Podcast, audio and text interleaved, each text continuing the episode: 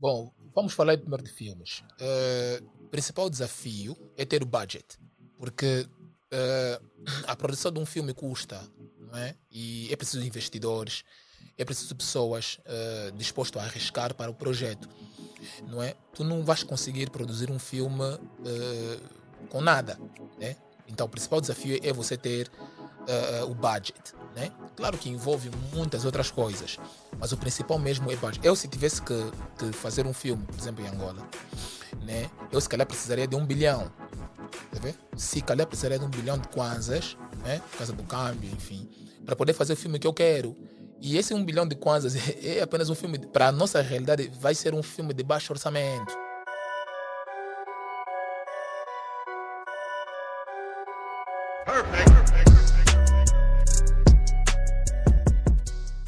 E eu vamos começar mais um episódio hoje. Estou com aquele vosso boy Justin, ele que é o titular da rubrica Bio do canal da Who Moment, que é um canal, de certa forma, é um canal familiar por nós. Mas desde já tu estás a assistir o podcast da Who House, que é apresentado por mim.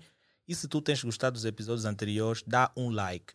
E como vocês vão aprender muita coisa com Justin hoje, que tal tu tiras um tempo, tiras aí 10 segundos, pesquisas no YouTube, Who Moment, vai naquele vídeo deixa o like, subscreva o canal. Assim também estarás a ajudar um boy que tem bastante conhecimento sobre o mundo cinematográfico e muito mais. Hoje nós vamos falar de produções de filmes e séries, né? Vocês vão aprender conteúdos interessantes e vão ganhar mais conhecimento. Talvez vocês ao longo do tempo possam se tornar aí bons argumentistas e tudo mais, ok? Ele tem bastante informação e ele muitas das vezes vai falar aqui. Ele que vai estar a falar comigo pela segunda vez. Vocês podem acompanhar o episódio anterior que eles já tiveram, onde falamos um pouquinho sobre música, porque para além de crítico, ou seja, analista de filme, ele também é artista musical e ele tem aí um novo álbum com, com o nosso cota BC, ok?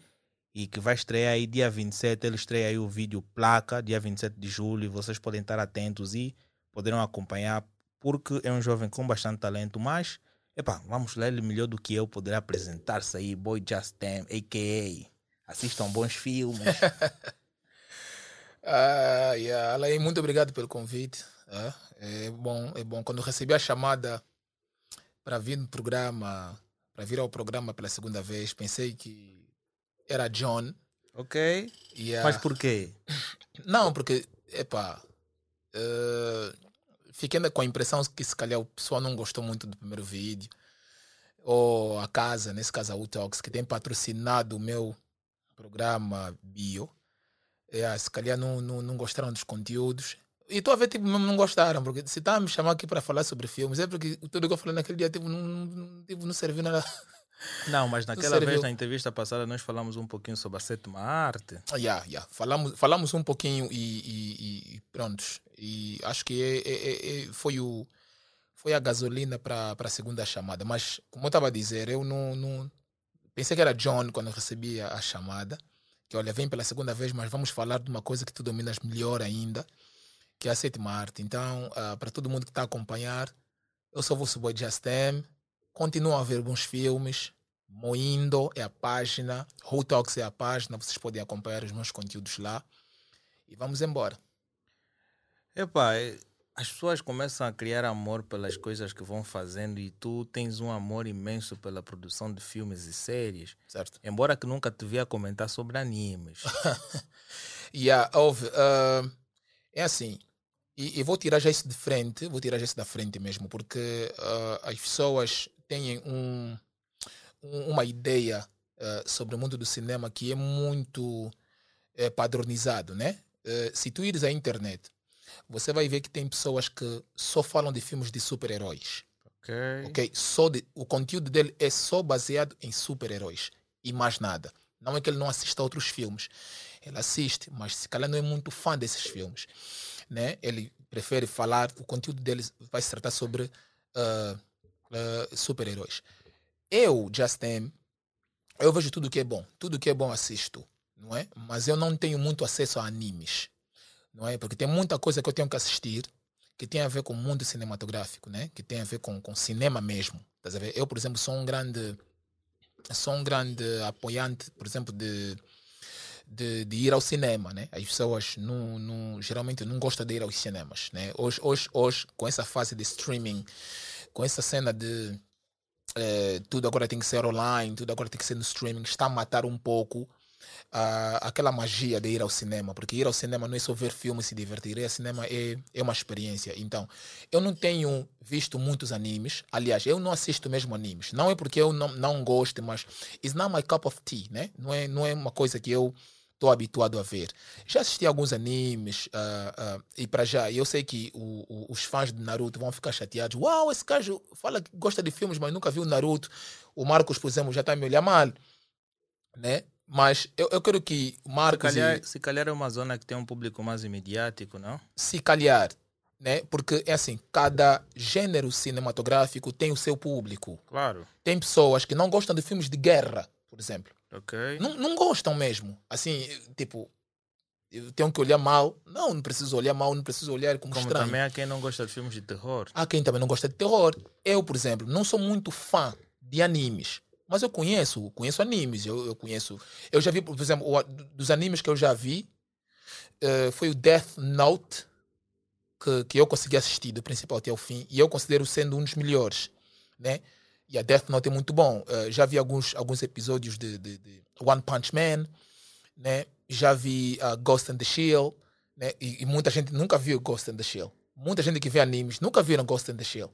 Eu acho que os animes que as pessoas mais veem são aqueles que são mais recomendados, como exato, Naruto, One exato. Piece, One Punch Man. Exato, One Punch Man, né? Tipo, cenas do gênero. Então, não, não, não sou muito. Eu, eu foco-me mais no cinema mesmo. Tipo, filmes, live action, animação.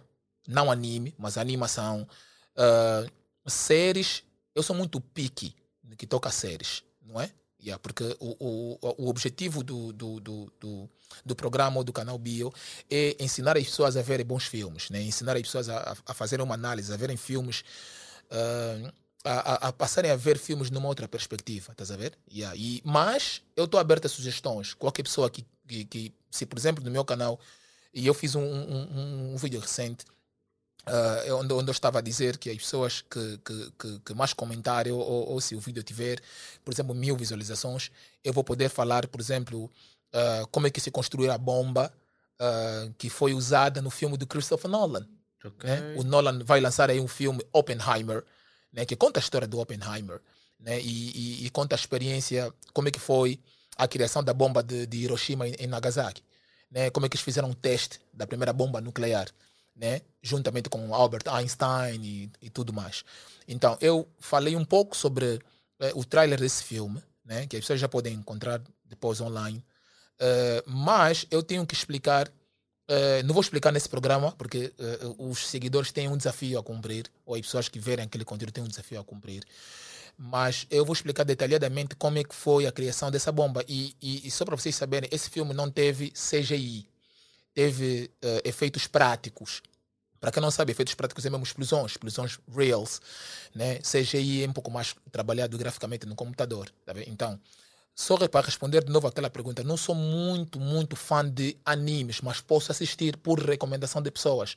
Okay. Se tu quiseres, por exemplo, que eu faça uma análise sobre uma certa série, recomenda. Então significa dizer que próximos subscritores que fizeram uma solicitação de de análise de um anime qualquer, eu vou assistir. Tem, independentemente de ter um gosto por aí, Exato. vai acabar assistindo. Então eu, fica eu, aí o desafio. Yeah, eu vou assistir e vou dar o meu parecer. Porque eu posso assistir e ganhar gosto por aquilo.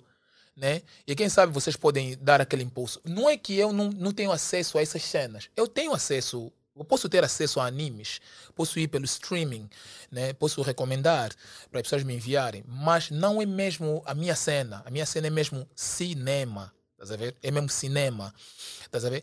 Tanto que séries, e tanto que séries assim, séries normais, né? Que não tem nada a ver com animes, eu também sou muito picky. Eu escolho, eu, eu escolho série para ver, porque são.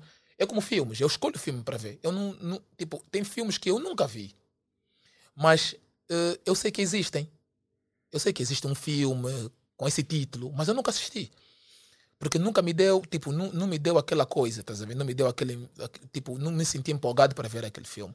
Okay. Então, é, é, como tudo, as pessoas devem, uh, para vocês que estão a assistir, por exemplo, vocês devem, devem entender isso, né? Não é que o Justin, porque as pessoas, eh, muita gente aí me escreve, ah, mas Justin, tu, tu, tu, tu, tu és homem do cinema, mas não, não fazes review daquilo, porque o meu canal não é disso.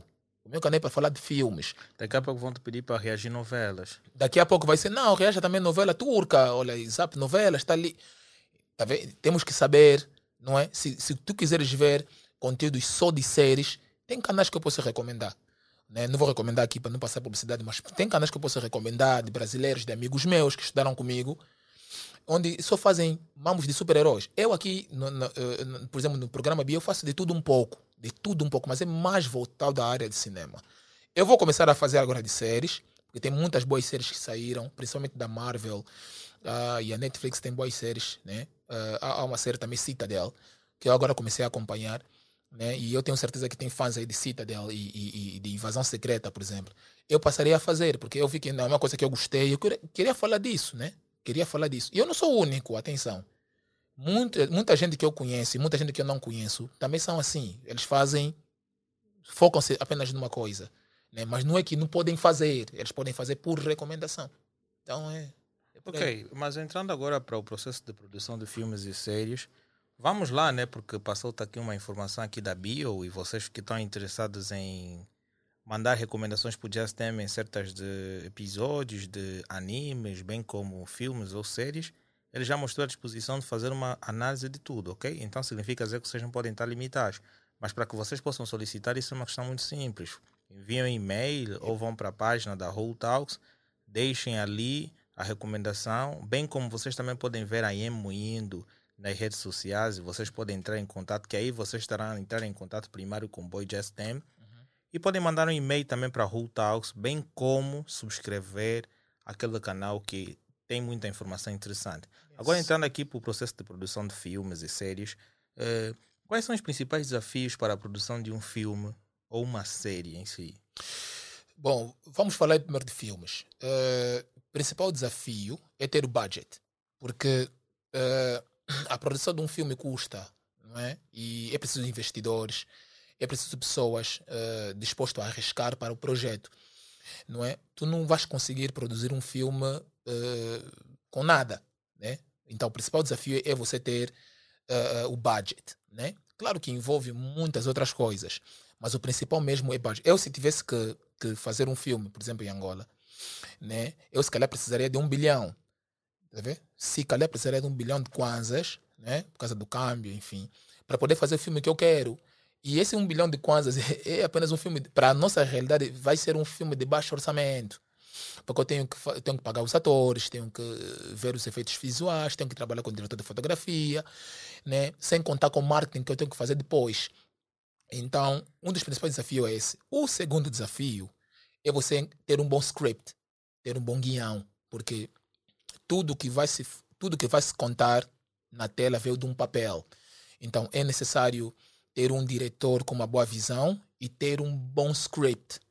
Com um bom script você pode contar a história que tu quiseres com o budget que você é, analisar e ver que não, esse budget vai passar para a minha produção. Mas agora, sobre o processo de seleção do elenco, como é que é feito esse processo? Bom, geralmente existem diretores, e eu vou fazer aqui menção a, ao Quentin Tarantino, por exemplo, um dos melhores realizadores, um dos meus favoritos, né? Né? Yeah. Uh, Para quem não viu o filme de Quentin Tarantino, o último filme que ele lançou foi com o Leonardo DiCaprio e o Brad Pitt, que foi Era uma Vez em, era uma vez em Hollywood. Né? Ele também fez o Kill Bill e Django Unchained, por aí fora. O, o Quentin Tarantino, por exemplo, ele quando está a escrever um filme, ele já imagina no ator. Eu lembro, eu lembro em 2009, ele estava a escrever Inglourious Bastards, né, que é Sacanas Sem Lei, com Brad Pitt, e ele já tinha Brad Pitt na mente. E um jornalista lhe perguntou, e se o Brad Pitt não aceitasse fazer o filme? Ele disse provavelmente não faria. Provavelmente não, quer dizer, provavelmente não faria. Claro que depois ia encontrar, porque a história é muito boa. Mas sendo o diretor que ele é, e o Brad Pitt acabou por aceitar. Então, uh, com isso eu quero dizer o seguinte: a escolha do elenco às vezes depende muito do diretor. Há, existem diretores que está a escrever um filme ou vai fazer um filme e já pensa num ator. E existem aquelas possibilidades de que tem o diretor de casting, né? Tem o diretor de casting, o diretor, o realizador do filme vai vir com as suas opções, o diretor de casting vai vir com, com, com as outras opções, os produtores vão vir com outras opções, né? E as pessoas que, que colocam dinheiro geralmente não têm muito a dizer, né, quanto a isso. Eles só querem lucrar o dinheiro que eles vão investir. Mas ah, ah, o processo de, de, do, do elenco funciona assim. Né? O diretor tem uma ideia de quem pode representar melhor o personagem, vai falar com o diretor de casting, vão fazer um teste. É, é, em inglês chama-se screen testing. É teste de ecrã. Né? Por exemplo, eu lembro quando Harry Cavill, que é o, o, o ator que interpretava Superman, ele, ele foi fazer o casting, ele vestiram como super-homem. E assim que ele entrou para a sala, ele não precisou falar nada. O, diretor, o Zack Snyder olhou para ele e disse: Esse é o super-homem. Ele não precisou falar nada. Tipo, esse é o super-homem que eu estava a procurar. Mas antes dele, havia outros atores que foram lá. Mesmo, o mesmo aconteceu com Thor. Por exemplo, o ator que o Tom Hiddleston, ele interpreta Loki, irmão do Thor. Mas originalmente, esse ator, ele fez o casting para ser o Thor. Ok. E não ganhou o papel. Quem ganhou o papel foi Chris Hemsworth. Não, mas o Loki, pô, ele tem uma personagem incrível. Aí uma é que está. performance incrível. Por exemplo, Anthony Mackie, que interpreta o Falcão, ele fez audition para interpretar Black Panther. Ele queria Ok. fazer Black Panther. Só que a Marvel tem um critério. A Marvel, quando te chama para um filme, eles não te dizem que personagem você vai interpretar. Ok. Eles te dizem, Alain, nós queremos que você faça parte da família Marvel. Mas não podemos te dizer qual é o personagem. Queres fazer? Tipo, só te falam se queres fazer. Ele aceitou pensando que, naquela época, né? Ele pensou que só pode ser Black Panther. Eu sou Black e quero, vou fazer parte da Marvel. E quando chegou lá, ele falou: não, epa, vais interpretar o Falcão. Ele, como queria fazer parte da Marvel de qualquer forma, aceitou. E hoje ele é o Capitão América. Ele vai fazer agora o Capitão América, tá? Então, isso é, isso é um processo. Às vezes, o ator que estava na mente não é o que acaba fazendo o personagem. Então, isso acontece muito. Na hora dos casting, muita coisa acontece. Tem atores que não fazem casting mais.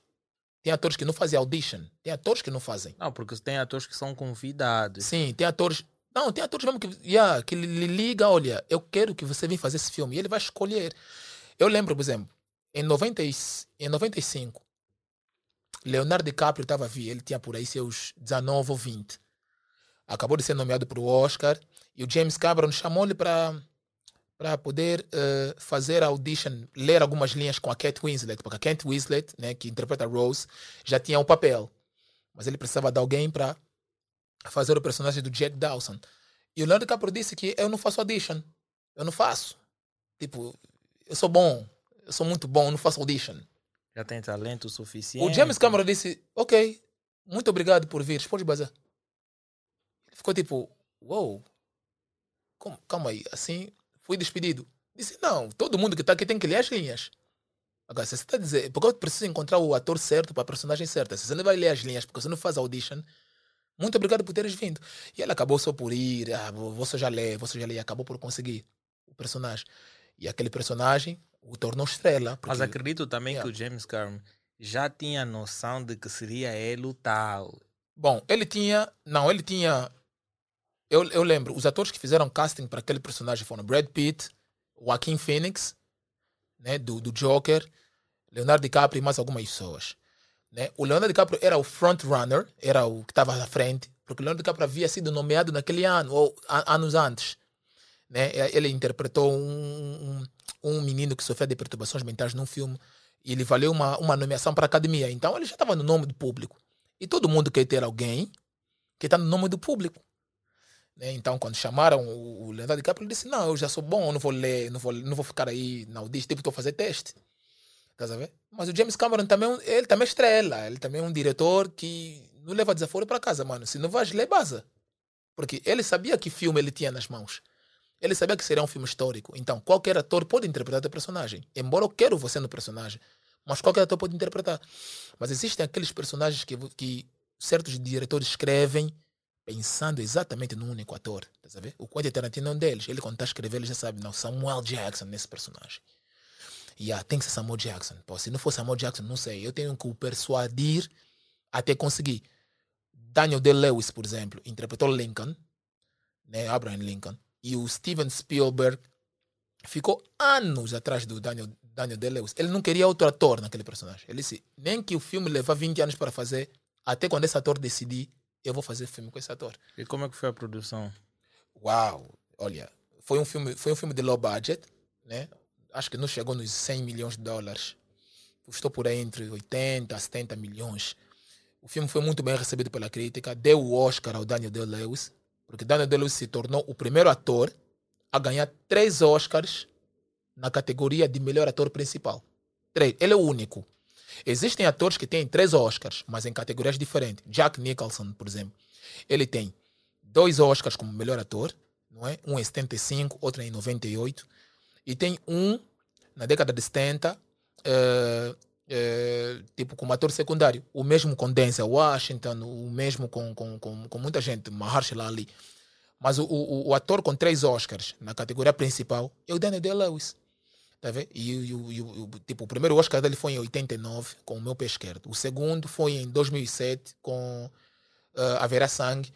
E o terceiro foi em 2010, 2012 com, com, com Lincoln. Mas até fazerem um Lincoln, o Steven Spielberg só queria Daniel Day-Lewis, não queria outro ator. Então, isso, a escolha do elenco, como funciona, os atores, funciona mais ou menos assim. Tá é, uma, é uma perspectiva do diretor com o diretor de casting. Quer dizer, o diretor de casting tem a responsabilidade de fazer casting em todos os atores. Ele, ele vai olhar, ele nem fica ali, na, tipo, o diretor principal nem fica na sala. O diretor de casting tem a, essa responsabilidade. Ele vai olhar para todos os atores que passarem, ele vai ver, não, olha, de todos eu gostei mais desse, não sei o que. Depois faz-se de novo o casting com o diretor já do filme, e aí eles escolhem o ator e que eles querem para a produção.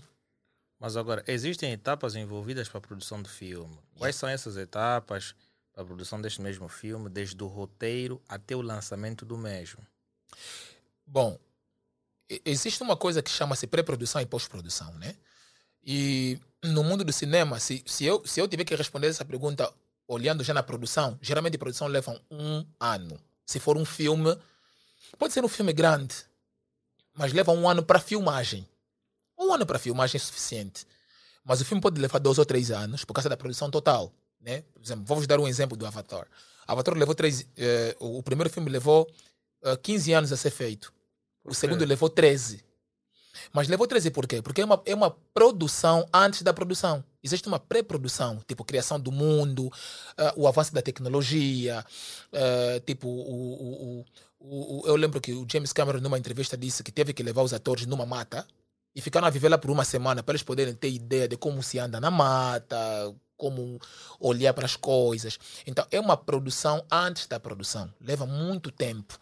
Mas agora, se for filmagem, filmagem para Hollywood é a coisa mais simples. E para quem não sabe, geralmente os filmes de ação, filmes que levam muita ação, eles não filmam conforme tu vês no filme. Porque nós, no filme, nós, nós nos apresentam a introdução. Fazem-nos a introdução dos personagens, depois entregam um conflito, depois entregam a conclusão em duas horas ou em três. Hoje em dia, agora, filmes de três está tá se tornando muito regular. Né? Mas há quem não aguenta filmes de três horas. Mas, na gravação do filme, é inverso. A cena final é feita primeiro. E depois é que vai, vão, vão fazendo as cenas mais simples. Porque uma cena de conversa, uma cena de conversa em um dia faz. Se eu tenho que fazer cenas, cinco cenas ou seis cenas de conversa, eu já li o meu guião, já estudei o meu guião. Só temos que conversar e fazer. Só tenho que pensar no meu personagem. Agora, ou na minha performance. Agora, cenas de ação são cenas mais arriscadas, são cenas que envolvem muito dinheiro, são cenas que envolvem uma preparação grande. E para quem tem dúvida disso, pode ir para o YouTube e assistir o vídeo, por exemplo, da preparação uh, do stunt do Tom Cruise, onde ele salta, né, do novo filme que vai sair, ele salta de uma montanha. Aquilo levou meses para preparar, porque tiveram que construir uma ponte, tiveram que fazer seis, tipo, seis a sete testes por dia. Tipo, ele tem que saltar naquela forma seis a sete vezes por dia, porque tudo é uma preparação para a cena ser icônica. Então, isso, isso, isso, isso varia muito. Existem filmes, por exemplo, filmes como Avatar, filmes como Vingadores, filmes grandes, de, de muito, muito maior orçamento e que tem continuações. São filmes que envolve muita preparação mesmo. Tá Pode levar por aí um ou dois anos para fazer. Tá Por causa das cenas que eles têm em mente agora. Uh, filmagem mesmo disso, um ano é o suficiente. Um ano para filmar e o outro ano para poder fazer a pós-produção, tipo, endireitar os efeitos, tá vendo? tipo, refinar os efeitos especiais. Se calhar tem cenas que foram mal feitas, vão ter que refilmar. Tudo isso tem a ver. Isso gera. Mas pois, agora, é que tu é... vês que eles dão por exemplo, é, é muito, é muito arriscado um filme que ainda nem começou a ser feito e já lançar uma data. Eu acho que vocês já viram isso. Ok. Tipo, um filme que ainda não foi, ainda nem começaram a fazer. Por exemplo, Black Panther 3 sai em 2025, no dia X. Ainda nem começaram a filmar. Mas atenção, já tem guião. claro. Quando eles anunciam isso, eles já têm a história escrita, porque. E, e é tudo bom, estás a ver? Eles fazem tipo, estão a escrever o guião, mas na verdade já está tudo escrito. As pessoas devem aprender isso. E quando você aprende isso, nada mais te admira, estás a ver? Tipo, por exemplo, quando anunciam um filme, por exemplo, a Marvel anunciou já a fase 6. Você acha que esses filmes todos já não têm escrito, os guiões escritos? Já tem, tipo, tudo já está feito. Porque eles para anunciarem, tem que ter já a história feita. E depois é que vão começar a pré-produção. Depois é que vão passar para a produção principal, depois para a pós-produção. É assim que funciona. Mas agora, uma dúvida que de certa forma tenho sempre é saber como é que os efeitos vi- visuais não é, são colocados nos filmes e nas séries. Porque, pô, os cenários são incríveis, eles gravam Yeah. um cenário e depois começam a aparecer explosões, Yeah, yeah. carros a saírem de um lado para o outro, viagens espaciais e tudo mais. Pô, é uma coisa incrível, mas como é que isso é criado? Bom, isso é criado por um programa chamado CGI, né? Yeah, que é tipo a captação de, de, de, de- de imagens né? e gráficos. Né? Captação de imagens e gráficos, CGI. Né? E esse programa tem a capacidade de tornar tudo real, né? mas é preciso uma equipa muito grande e com um bom diretor de efeitos visuais. Porque como é que funciona? O realizador do filme trabalha com o diretor de fotografia. O diretor de fotografia trabalha com o supervisor de efeitos visuais. O supervisor de efeitos visuais é como se fosse um maestro a comandar uma orquestra. É muita gente envolvida, né? E ele vai ter que super... porque o supervisor de efeitos visuais tem um supervisor. Esse supervisor tem outro supervisor. Esse supervisor tem um assistente, que tem um assistente, que tem um assistente. Por isso é que tu vês que os filmes saem daquela forma perfeita. Então, não, não, não, não, não quero que achem ou que achas que é apenas uma coisa assim, feita vum pá. Não. É, é, é necess... E é preciso dinheiro.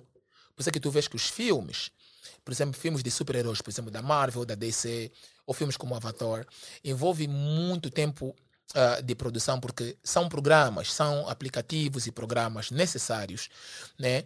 Que, e, e também, com o avanço da tecnologia, as pessoas têm que inovar sempre, porque ninguém quer repetir o que um filme já fez. Estás a ver? Então, existem pessoas, por exemplo, nós estamos aqui a conversar sobre isso, e tem pessoas na outra parte do mundo que estão nesse momento a procurar criar novos efeitos. Claro. Como eu posso criar novos efeitos visuais? Porque eles sabem que esses efeitos vendem. Estás a ver? Por exemplo, alguém uma vez me perguntou ah, como é que funciona. Eu, eu vi designer de som. Também tem designer de som nos filmes. Eu disse, sim, tem designer de som. Né? E yeah, tem designer de som. Designer de som é tipo o quê? Todo som que você ouve no filme, alguém desenhou. Por exemplo, para quem gosta de Spider-Man, o Spider-Man, quando lança a teia, solta um som. Claro. som é feito, é como se fosse um plugin, né? Sim. No mundo da produção nós chamamos plugin. Aquele efeito, aquele, aquele som, é feito por alguém. E esse som que ele vai fazer, ele vai pegar, vai mandar no programa de som. E vai misturar, né? Até ele ter o som necessário para aquela execução. Tá sabendo? Então, é tudo uma questão de, cria, de criatividade. Por isso é Estás a que vê-se algumas, algumas pessoas, depois, mais lá para frente, vamos falar de trilha sonora. Hum? Por isso é que vê-se em alguns filmes, há, há, há- uma certa produção dentro de um estúdio, Exato. Exato. é? De áudio. Yeah, e, e, por exemplo, seja aí como é que funciona. Você tem que ter um green screen, tem que ter uma tela verde atrás. A tela verde é que vai dar espaço para o diretor de fotografia brilhar. Ok. Estás a ver? Existem cenas, por exemplo, num filme, em que você está a ver, os carros estão aqui a andar, tem prédios à tua atrás, mas aqueles prédios não são reals. É fotografia. E quando estou a falar fotografia, estou a falar fotografia literalmente mesmo, fotografia literalmente. Mas os efeitos são tão incríveis que depois ele começa a entrar para o prédio, fica uma coisa bem Exato, incrível. exato. Por exemplo, eu posso. Tipo, eh, há, há uma cena, por exemplo, no Spider-Man, que ele vai ver o Doutor Estranho, no filme, no filme 3 do, do Spider-Man, desse novo Spider-Man de Tom Holland. Ele vai ver o Doutor Estranho e ele entra pela porta. Mas o que muita gente não sabe é que a única coisa real naquela cena é a porta. Senão aquelas paredes, aquele vento, aquele sopro todo, é CGI. Tá? E isso aqui são o quê? São ah, plugins muito sofisticados, feitas em computador bastante sofisticado, com discos duros muito grandes, de cento e tal, duzentos e tal terabytes, para fazer aquele tipo de coisas, estás a ver? Porque não é, não é, não é porque para você juntar aquilo tudo, tá é necessário uma equipa Estás a ver? Bo- Bom, se agora a gente vir aqui para Angola, não é? Se a gente vir para Angola, isso não acontece muito, porque o diretor que filmar é o diretor de fotografia. Ele próprio é o diretor de fotografia, ele próprio é o supervisor de efeitos visuais, ele próprio é o editor. Não funciona. Mas agora, como é que, como é que funcionou os efeitos vi- visuais do, do filme Assaltos em Luanda, Nunca Filha? Né? Algumas produções nacionais, como é que os efeitos visuais foram acrescidos? Olha, eu vou dizer aqui algo incomum. Eh, eu acho que Assaltos em Luanda é um dos melhores filmes feitos em Angola. Porque, um, eu sei que muita gente vai admirar, pô, esse gás é fraco. yeah. Mas não se trata disso. Eu acho que vocês perderam uma coisa com Assaltos em Luanda. Existem filmes cheesy, filmes que sabem exatamente o que são. Filmes que sabem que não são grande coisa, mas foram feitas. Assaltos em Luanda foi feito Uh, eu acho que aquele filme foi feito de borla. Eu acho que ninguém foi pago naquele filme. Eu acredito que ninguém foi pago. Fizeram pelo amor à camisola. E uma coisa, por exemplo, que acontece muito com os nossos filmmakers e que eu tenho que tirar o meu chapéu, né? eh, É, o facto de eles sacrificarem-se. Tipo, eu até chamo eles de super-heróis porque não é fácil eh, você próprio editar, né? Embora, embora eu, eu acho que isso não é fixe né? Não é fixe, porque o diretor, o trabalho do diretor é dirigir. Estás a ver? Ele vai dirigir todo mundo, vai dirigir os cameramans, vai dirigir, vai, vai trabalhar com o diretor de fotografia, vai dizer que tipo de, de shot ele quer, né? que tipo de cena ele quer. Mas infelizmente, para nossa realidade aqui, o diretor tem que fazer todo o papel. Tá? E o- os efeitos visuais eh, eh, do, do- da South Luanda são mesmo malikes. São mesmo, são mesmo gatos, estás a ver? Mas o filme sabe exatamente o que é. Porque no fim do dia, a em Luanda, atenção, tem um bom argumento, tem uma boa história, é muito real, é muito angolano nessa produção. Estás a ver? Yeah. Agora, eh, eu, não, não, não diria isso, por exemplo, se eu tivesse que fazer uma crítica à direita, né? Eh, eu não diria isso, por exemplo, com o filme eh, Zingambante. Por exemplo, o filme Zingambante tem uma grande produção, mas tem uma história muito lame muito, muito fraca. O, o, o, a história do Zingambante mesmo, né? Interpretado pelos atores aí eh, eh, do, da- que estão também na novela O Rio, né? tem uma história muito fraca. A história não é boa. A história não é boa. Tem muita. Eu, se, se, se, se eu pudesse fazer aquele filme, eu faria diferente em termos de argumento. Estás a ver? Yeah. eh, eu acho que faltou um pouco mais de profundidade na- no, no argumento né? Mas em termos técnicos, o filme está muito acima do Assalto de Luanda. Assalto de Luanda não encosta nem na unha. Mas Assalto de Luanda, Assalto de Luanda tem uma melhor história, né? É uma história simples, não sei o que que é uma pode ser também uma cópia, mas os filmes todos são cópia de cópia Ah, de alguma mas, coisa. Mas agora, existem diferenças? Será que, em termos de produção, existem diferenças entre produzir filmes e produzir séries para televisão? Existe. Uma série, por exemplo, uma série não perde 20 milhões de dólares de investimento. Uma série não perde esse dinheiro. O investimento é diferente. Mas, por exemplo, uma série não é tipo. Todos os filmes são editados no estúdio, mas não é filme de estúdio. É show para televisão. Né? Então, o dinheiro posto no show não é a mesma coisa. Porque as pessoas não precisam pagar para ir ver filme, para ir ver a série. Entendes? Uma série não perde dinheiro conforme um filme perde. Você pode perder muita audiência, mas as pessoas vão assistir na mesma. Já um filme não. Um filme, por exemplo, se foi.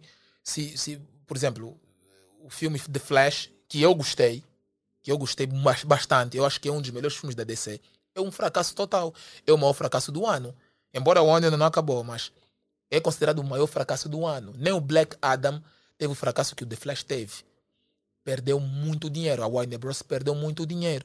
Mas isso não aconteceria se fosse série. Tá ver? Vou dar um exemplo. Eu faço música.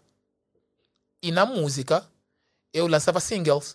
Tipo, eu trabalhava numa música e lançava.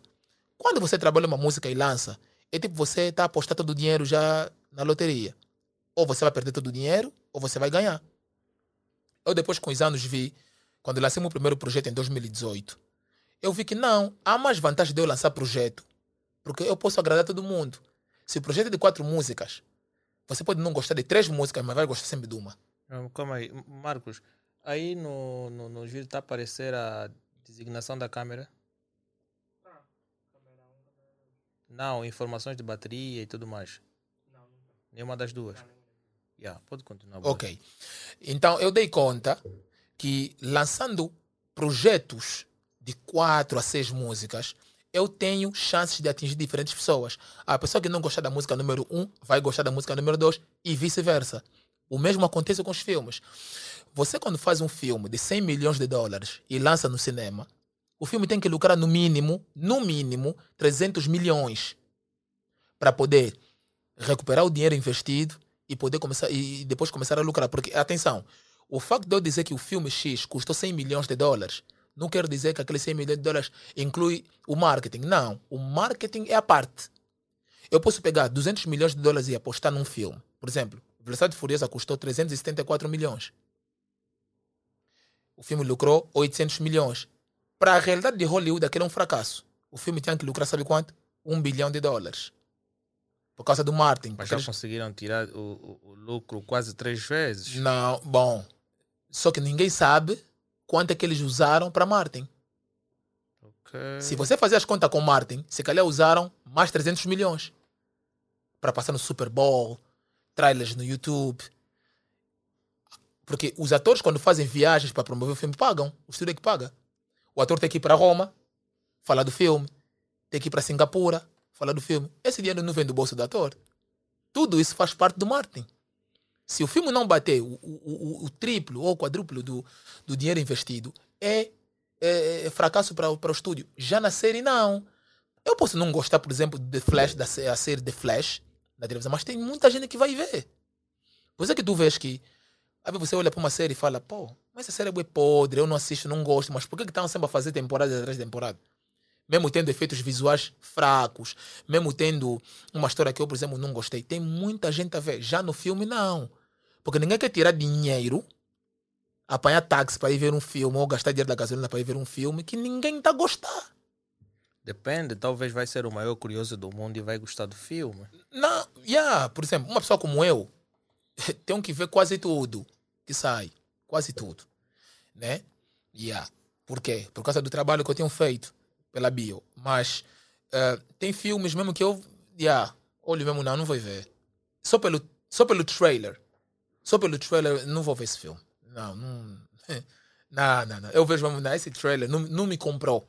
Porque o trabalho do trailer é isso. Eu já, já falei disso no- no- nas minhas abordagens. Tá? O trabalho do trailer é, é levantar a tua expectativa. E quando o trailer não consegue fazer isso, não dá mesmo aquela, aquela sensação de ver o filme. tá? Então, a diferença é que estúdio, filme de estúdio e séries, né?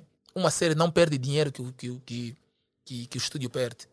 Não Mas perde. agora, qual, qual, qual é a diferença de um produtor executivo na produção audiovisual? Qual é o papel fundamental um produtor executivo? É assim, o produtor é o boss. O diretor não é o boss. Muita gente pensa que não, o diretor é o boss, ele é que manda. Calma aí, calma. Como é que funciona? O produtor é o dinheiro. O produtor é que vai falar com os ricos, com os papoites, com aqueles cotas que só fumam charuto. Ok. Não pensa que a Warner Bros. ou a Columbia ou a Universal são jovens. Não são. São aqueles velhos bem cansados, sabe aqueles velhos podres de dinheiro, bilionários. Ele nem, ele nem vai assistir o filme. São até velhos que nem assistem filme. Você chega lá e pá, preciso de 300 milhões de dólares. Pô, pra quê? Ah, pá, tem esse filme, não sei o quê. Ganho quanto? É assim que, ele, é assim que E- funciona. Essa é a palavra final. Quanto é que eu ganho? Não, olha, esse filme está projetado para ser um dos maiores. Vamos ter o Denzel. Vamos ter o Leonardo DiCaprio no filme. Aí é. Aquele jovem bonitinho, não sei que. ah, Mas acha que é boa, boa ideia? Não, ela invista só. con- Confia em mim. O produtor é o boss. A ver? Quando é que o diretor se torna o boss? O diretor do filme se torna o boss na hora das filmagens. Ele ali é o boss. Estás a ver? É assim que funciona. Então, o trabalho do produtor executivo é ver onde é que está o investimento. Porque ele vai ter que fazer, vai ter que reportar para os, os, os auxiliares dele, ou seja, os bosses dele, os chefes dele, os investidores. Estás a ver? Mas o produtor do filme é uma pessoa que deve amar filmes. Está a ver? O trabalho dele é. Por isso que o nome dele é é produtor. Ele tem que produzir. Para se produzir, precisa de quê? De dinheiro. Então tens que falar com o produtor para poder falar com os investidores, que são a Warner, a Columbia, a Universal. Essas pessoas é que pegam dinheiro, dão ao produtor e o produtor investe. Mas agora, qual é, qual é, quais são os fatores principais que levam não é, a influenciar no orçamento da produção? Uh, a escala do, do projeto. Estás a ver? A escala do projeto. Porque, por exemplo, você deve fazer um pitch ao diretor. Deves fazer um pitch a, aos investidores. Olha, eu tenho uma história que conta, por exemplo, uh, eu tenho aqui um, um script. Porque tudo começa com script, estás a ver? Existem diretores, por exemplo, que não têm dinheiro. Vou-vos dar um exemplo do, do Ryan Coogler. Ryan Coogler é o diretor de Black Panther. Até ele fazer Black Panther, muita gente não lhe conhecia. Eu já conhecia o Ryan Coogler, porque quando ele lançou o primeiro filme dele, eu estava na Suécia e foi um filme mesmo de baixíssimo orçamento. Chama-se Fruitvale Station. Eu recomendo. É um dos melhores filmes já feitos. Né? Conta a história de um jovem. É, quer dizer, o filme é baseado na morte de um jovem por um polícia.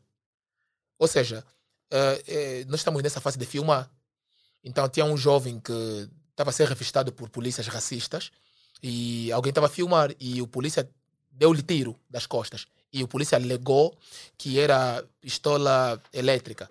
Então, eles pegaram nessas imagens e fizeram um filme baseado nessa história. O Ryan Coogler, naquela época, não, não era conhecido, não era ninguém, mas acabou por se formar eh, na escola de cinema. Então, ele precisava de um investidor. Mas para ter um investidor, precisava de um produtor. Quem ia produzir o filme? Ele tinha alguns conhecimentos com algumas pessoas, como Forrest Whitaker e uh, Octavia Spencer. Esses foram os produtores do filme, porque eles já eram famosos. O Octavia Spencer é vencedor do Oscar, o Forrest Whitaker também é vencedor do Oscar. Então ele foi falar com essas pessoas: olha, eu tenho aqui um script muito bom. Eu acredito que com pessoas certas pode se tornar um dos melhores filmes do ano e pode mudar, uh, uh, tipo, carreira de muita gente o, o Forrest Whitaker e, e a Octavia pegaram no, no script e leram. Amaram o script. Falaram, isso é uma coisa que o mundo precisa ver. Foram ter com os investidores. Estás a ver? Os investidores olharam para aquela história e, ah, olha, querem quanto? Ah, não, eu não sei quanto que o filme custou mais ou menos, mas estava na, na ronda de 50, 60 milhões de dólares. Disseram, não, vamos investir só 15 milhões porque é um diretor que ninguém conhece o trabalho dele, não é famoso, nunca fez nenhum hit, e vocês querem lhe confiar com uma produção de 50 milhões, 60 milhões. Não, vamos investir menos. Ali, o Forrest Whitaker e a Octavia tiraram do seu próprio bolso dinheiro para investir no filme. Deram ao Ryan Coogler. O Ryan Coogler contratou quem? Michael B. Jordan. É que faz o papel principal. E o filme se tornou criticalmente dope mesmo, tipo, foi aclamado pela crítica. Tanto que muita gente reclamou que esse filme não foi nomeado para o Oscar, para nenhum Oscar, mas foi um dos melhores filmes daquele ano e é um dos melhores filmes de todos os tempos. Porque o filme foi muito bem feito. Com o dinheiro que tinha, Ryan Coogler tem uma boa visão. Então é necessário você ter um bom diretor. Porque com um bom diretor, olha, por exemplo, Chad Stahelski, o diretor de John Wick, não era famoso, mas ele tinha, um, ele tinha uma, uma boa visão pegou um filme de baixíssimo orçamento e fez o que fez. O John Wick já, já é um filme grande. Mas quando John Wick começou, era um filme que era straight para DVD. Tá sabendo? Então, é preciso. É, influencia muito na. na, na tipo, uh, respondendo à tua pergunta, influencia muito na grandeza do projeto. Quem está envolvido? O estúdio vira, não. Forrest Whitaker é vencedor do Oscar. O Teve Spencer é vencedor do Oscar. Tá bom. Vamos vos dar só X. Mais do que isso, não podemos fazer nada porque o diretor não é famoso. E para as produções nacionais cá em Angola, pô, tem muitos filmes que foram lançados, até filmes que imitam é, filmes chineses de lutas e tudo mais. Qual foi o orçamento que, que foi criado para a produção desses filmes? Porque eu já vi vários filmes na banda TV, pô, hum. pancada séria. É, é assim, eu não sei te responder essa pergunta porque eles mesmos que fazem esse tipo de produção não revelam. Ok. Mas por quê? Será que é por amor à camisola? Bom, muitos aqui fazem mesmo por amor à camisola, porque não há indústria cinematográfica. Mas, é, mas há, há filmes que de certa forma estreiam no, na, na, nas casas de cinema cá em Angola? Sim, estreiam. Eu participei num filme. Mas eu... conseguem ganhar dinheiro com isso? Não, eu participei, por exemplo, eu participei num filme onde não fui pago. Eu participei no filme Monarca, mas não fui pago, porque quando me contrataram, né, disseram-me duas coisas. Você vai nos ajudar na direção e vai nos ajudar. Desculpa, vai, vai nos ajudar na, na interpretação. Eu fiz papel de um polícia, não sei o quê. E esse filme teve, eh, teve uma repercussão muito boa até fora do país. Né? Estreou na Inglaterra, em alguns festivais. Né? Muita gente aclamou, muita gente perguntou: Uau, quanto é que custou esse filme? Eles estão dizendo que não, não custou mesmo nada. Não, foi tipo, juntamos amigos e com que nós tínhamos, com o nosso amor, com a nossa força, fizemos isso. Eles ficaram: Uau, vocês conseguiram fazer isso sem ninguém foi pago. Não, ninguém foi pago, nem diretor de fotografia. Tipo, não tivemos diretor de fotografia. Porque o próprio o homem que filmou, eu que editou, eu que fez os visuais, tipo, não, não foi, quer dizer, nós só fomos por amor à camisola. Então, não há um número ou não há uma revelação de budget nas produções. Eu nunca ouvi. Até o próprio Coriandu, que fez, que foi, acho que, diretor do, do Zingamband, nunca revelou quanto que o Zingamband custou. Eu não sei qual foi o budget do Zingamband. Né? E é necessário que as pessoas. E também eu entendo, em parte entendo, porque não há uma indústria. Porque para haver uma indústria, o governo tem que estar envolvido. Porque se eu vou explodir Zambados, eu tenho que fechar os Zambados para fazer aquela cena. Claro. O governo tem que estar envolvido. Quer dizer, há uma indústria né, cinematográfica que permite que o governo também entre. Bom, vamos fechar aquela área toda, né? vamos ter que abrir estradas alternativas, porque vai se fazer uma produção na cidade. Isso não acontece porque não há indústria cinematográfica. Logo, eu não posso revelar quanto é que me deram. Porque, vê, você não está a pagar os atores. Nenhum ator que está num filme que custou um milhão de quase, dois milhões, ou, bom, 300 milhões de quase, numa produção do filme de low budget, você não está pagar ator, mas te deram 300 milhões de quase. Primeira coisa que pessoas vão pensar é que pegou um combo e meteu no bolso dele. Estás a ver? Porque para você fazer o filme que você realmente quer, você precisa de dinheiro. Estás a ver? Então, a produção, a, a, tipo, respondendo àquela pergunta, a produção tem a ver mesmo muito com a grandeza. Influencia muito a grandeza do projeto e tudo mais. Para a nossa, para nossa realidade aqui em Angola, eu não sei, porque não, eles próprios não revelam quanto é que o filme custou, quanto é que. Epá, se calhar, né? Vai vir mais filmmakers aqui, porque eu não sou filmmaker, eu sou movie critic, eu sou crítico de cinema. O meu trabalho é olhar para filmes e dar o meu parecer, né? É, sobre o que eu achei. Mas eh, com certeza que vocês vão ter aqui filmmakers mesmo, pessoas que fazem direção, que já pegaram uma produção de um filme, se calhar vão ter uma opinião contrária a mim. Mas é? agora, falaste muito sobre, anteriormente, sobre os locais em que os estúdios vão ser filmados e tudo mais. Uhum. Agora, quais são os critérios que são usados ou como é que os diretores executivos uhum. definem os locais em que vão ser gravados os filmes? Cada set uhum. de gravações, ah, hoje vamos filmar uma parte aqui nessa cidade, uhum amanhã vamos filmar uma parte. Como é que é feito isso, a escolha? Não, claro, por exemplo, como a indústria cinematográfica fica mais fácil. Tudo como a indústria fica fácil. Porque como a indústria existem representantes, pessoas que vão mandar carta para o Estado, dizer que, olha, temos uma produção grande, né, que vai ser feita na cidade de Luanda, precisamos do local X, X e Y. E o governo vai decidir se vai liberar o espaço ou não. Se o Estado não liberar, existe diretor de produção. Estás a ver? diretor de designer. Existem filmes, por exemplo, que não foram filmados em Nova York, mas parecem Nova York. Por exemplo, no novo filme de Christopher Nolan, eles construíram literalmente a cidade de México. Literalmente. Não estavam no México, mas tiveram que construir. Construíram mesmo, porque depois vão destruir aquilo tudo. Estás a ver? Então é muito normal. E isso tudo requer dinheiro, requer fundos. Por exemplo, existem filmes que são feitos mesmo no local, né? Mas mesmo assim, envolve construções de set. Estás a ver? Por exemplo, eu quero fazer uma cena no Zamba 2 e, e o Estado não disponibilizou o espaço. Vou ter que chamar o, o, o designer gráfico do filme, né? É, é, e, e, né? Line, não, line producer é outro. O designer de produção, o produtor de designer, para, juntamente com o diretor de fotografia e o resto da crew, trabalharem na construção dos ambadores. Nós temos que criar os ambadores. Tipo, vamos fazer foto dos ambadores e vamos ter que recriar os ambadores tal e qual, tal, tal e qual ela é. Estás a ver? Para a produção do filme. Porque nem sempre isso funciona. Tá vendo? Por exemplo, eh, o Tom Cruise agora foi para Roma e Vin Diesel também. Pediram certos locais aí no Vaticano e cederam. Eles vão destruir certos sítios, mas depois vão ter que voltar tudo como estava. Uau, é. também a destruição do lugar. Não, são explosões. Nem to... São explosões. Embora o CGI faz parte da produção no refinamento dos efeitos visuais, mas quando você vê explosões no filme, são explosões mesmo. São mesmo explosões. Estás a ver? É, é necessário um trabalho de equipa, tudo bem arquitetado, estás a ver? Mas se você vão destruir certo local, aquele sítio tem que estar fechado, tem que estar bem fechado, não sei o quê. E posteriormente, depois da produção, vão ter que reconstruir esse onde você destruiu, vão ter que construir tudo. Agora, se você vê uma estátua, destruir uma estátua, não, aquela estátua foi feita para ser destruída. Não é porque estava destruída a estátua da liberdade. E as viaturas que são destruídas? São mesmo viaturas destruídas. Imagina como é que Mas são feitas, são programadas para serem destruídas. Não tem tudo lá que um carro tem. Né? São, são carros feitos só para destruição. Ah, ok, porque imagino tu tens o tu és o CEO de uma marca hum. e tu vês a tua marca ser banalizada assim no filme. Não, não, não é banalizado, é contrato, é dinheiro.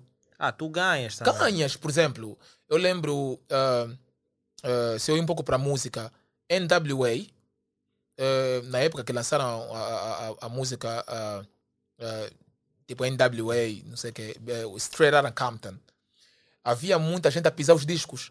Quer dizer, compraram os discos e começaram a pisar. Não vamos comprar esse disco, é, ninguém vai ouvir esse disco. E o Easy disse: Olha, não me importa se eles estão a pisar os discos, eles compraram. Eles compraram os discos para pisar. E disco deles, eles que sabem se vão pisar, se vão queimar. Compraram. Então, é tudo um, uma questão de investimento. Se você vai fechar contrato, por exemplo, com a Audi ou com, com, com Ferrari, olha, precisamos de vossos carros, mas epa, vamos destruir. Não tem problema. Compra os carros e faz o que você quiser fazer com eles. Ok. Compraste? Mas ou fechamos agora... um contrato? Em termos de tecnologias e equipamentos utilizados, quais são? Olha, a tecnologia está sempre. Por exemplo, IMAX é, nesse momento, uh, uma, das, uma, das melhor, uma das mais usadas. Né? Yeah, os diretores, por exemplo, uh, Michael B. Jordan uh, fez o primeiro filme de boxe inteiramente filmado em IMAX, no Creed 3. Para quem viu Creed 3, recomendo, é um grande filme. E o Christopher Nolan agora fez Estás a ver? Fez pela primeira vez um filme filmado em IMAX Black and White.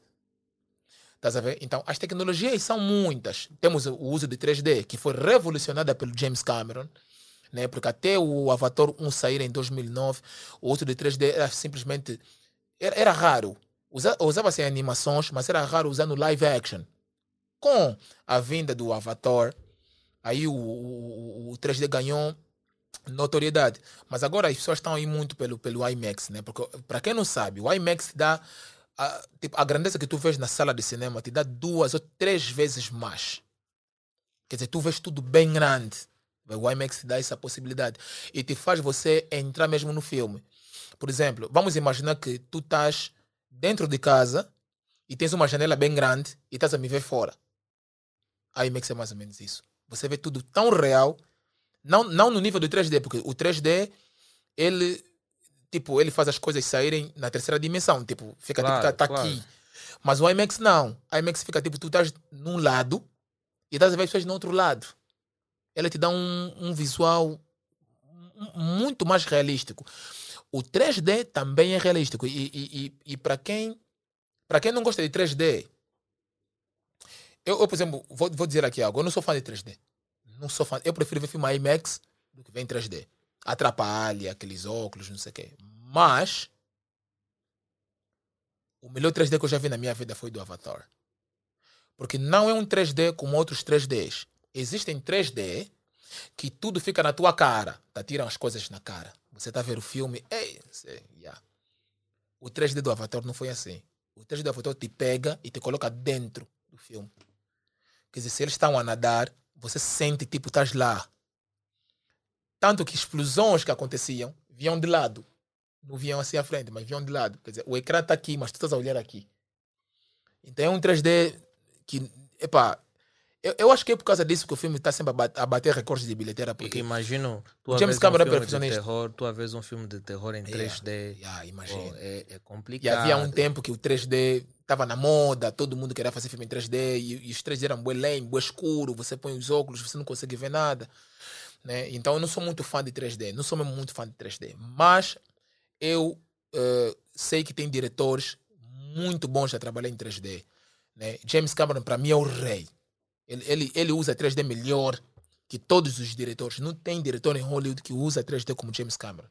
Posso discutir contigo até amanhã sobre isso. Mas agora, uh, uh, existe um processo muito incrível no processo de edição do filme e série. Yeah, yeah. Agora, quais são esses aspectos mais importantes a serem notados Olha, ou considerados? uh, por exemplo, eu quando estava a fazer cinema, eu aprendi algo. Quando tu estás a ver um filme, tu tens aqui o ecrã, né? Tu tens aqui o ecrã.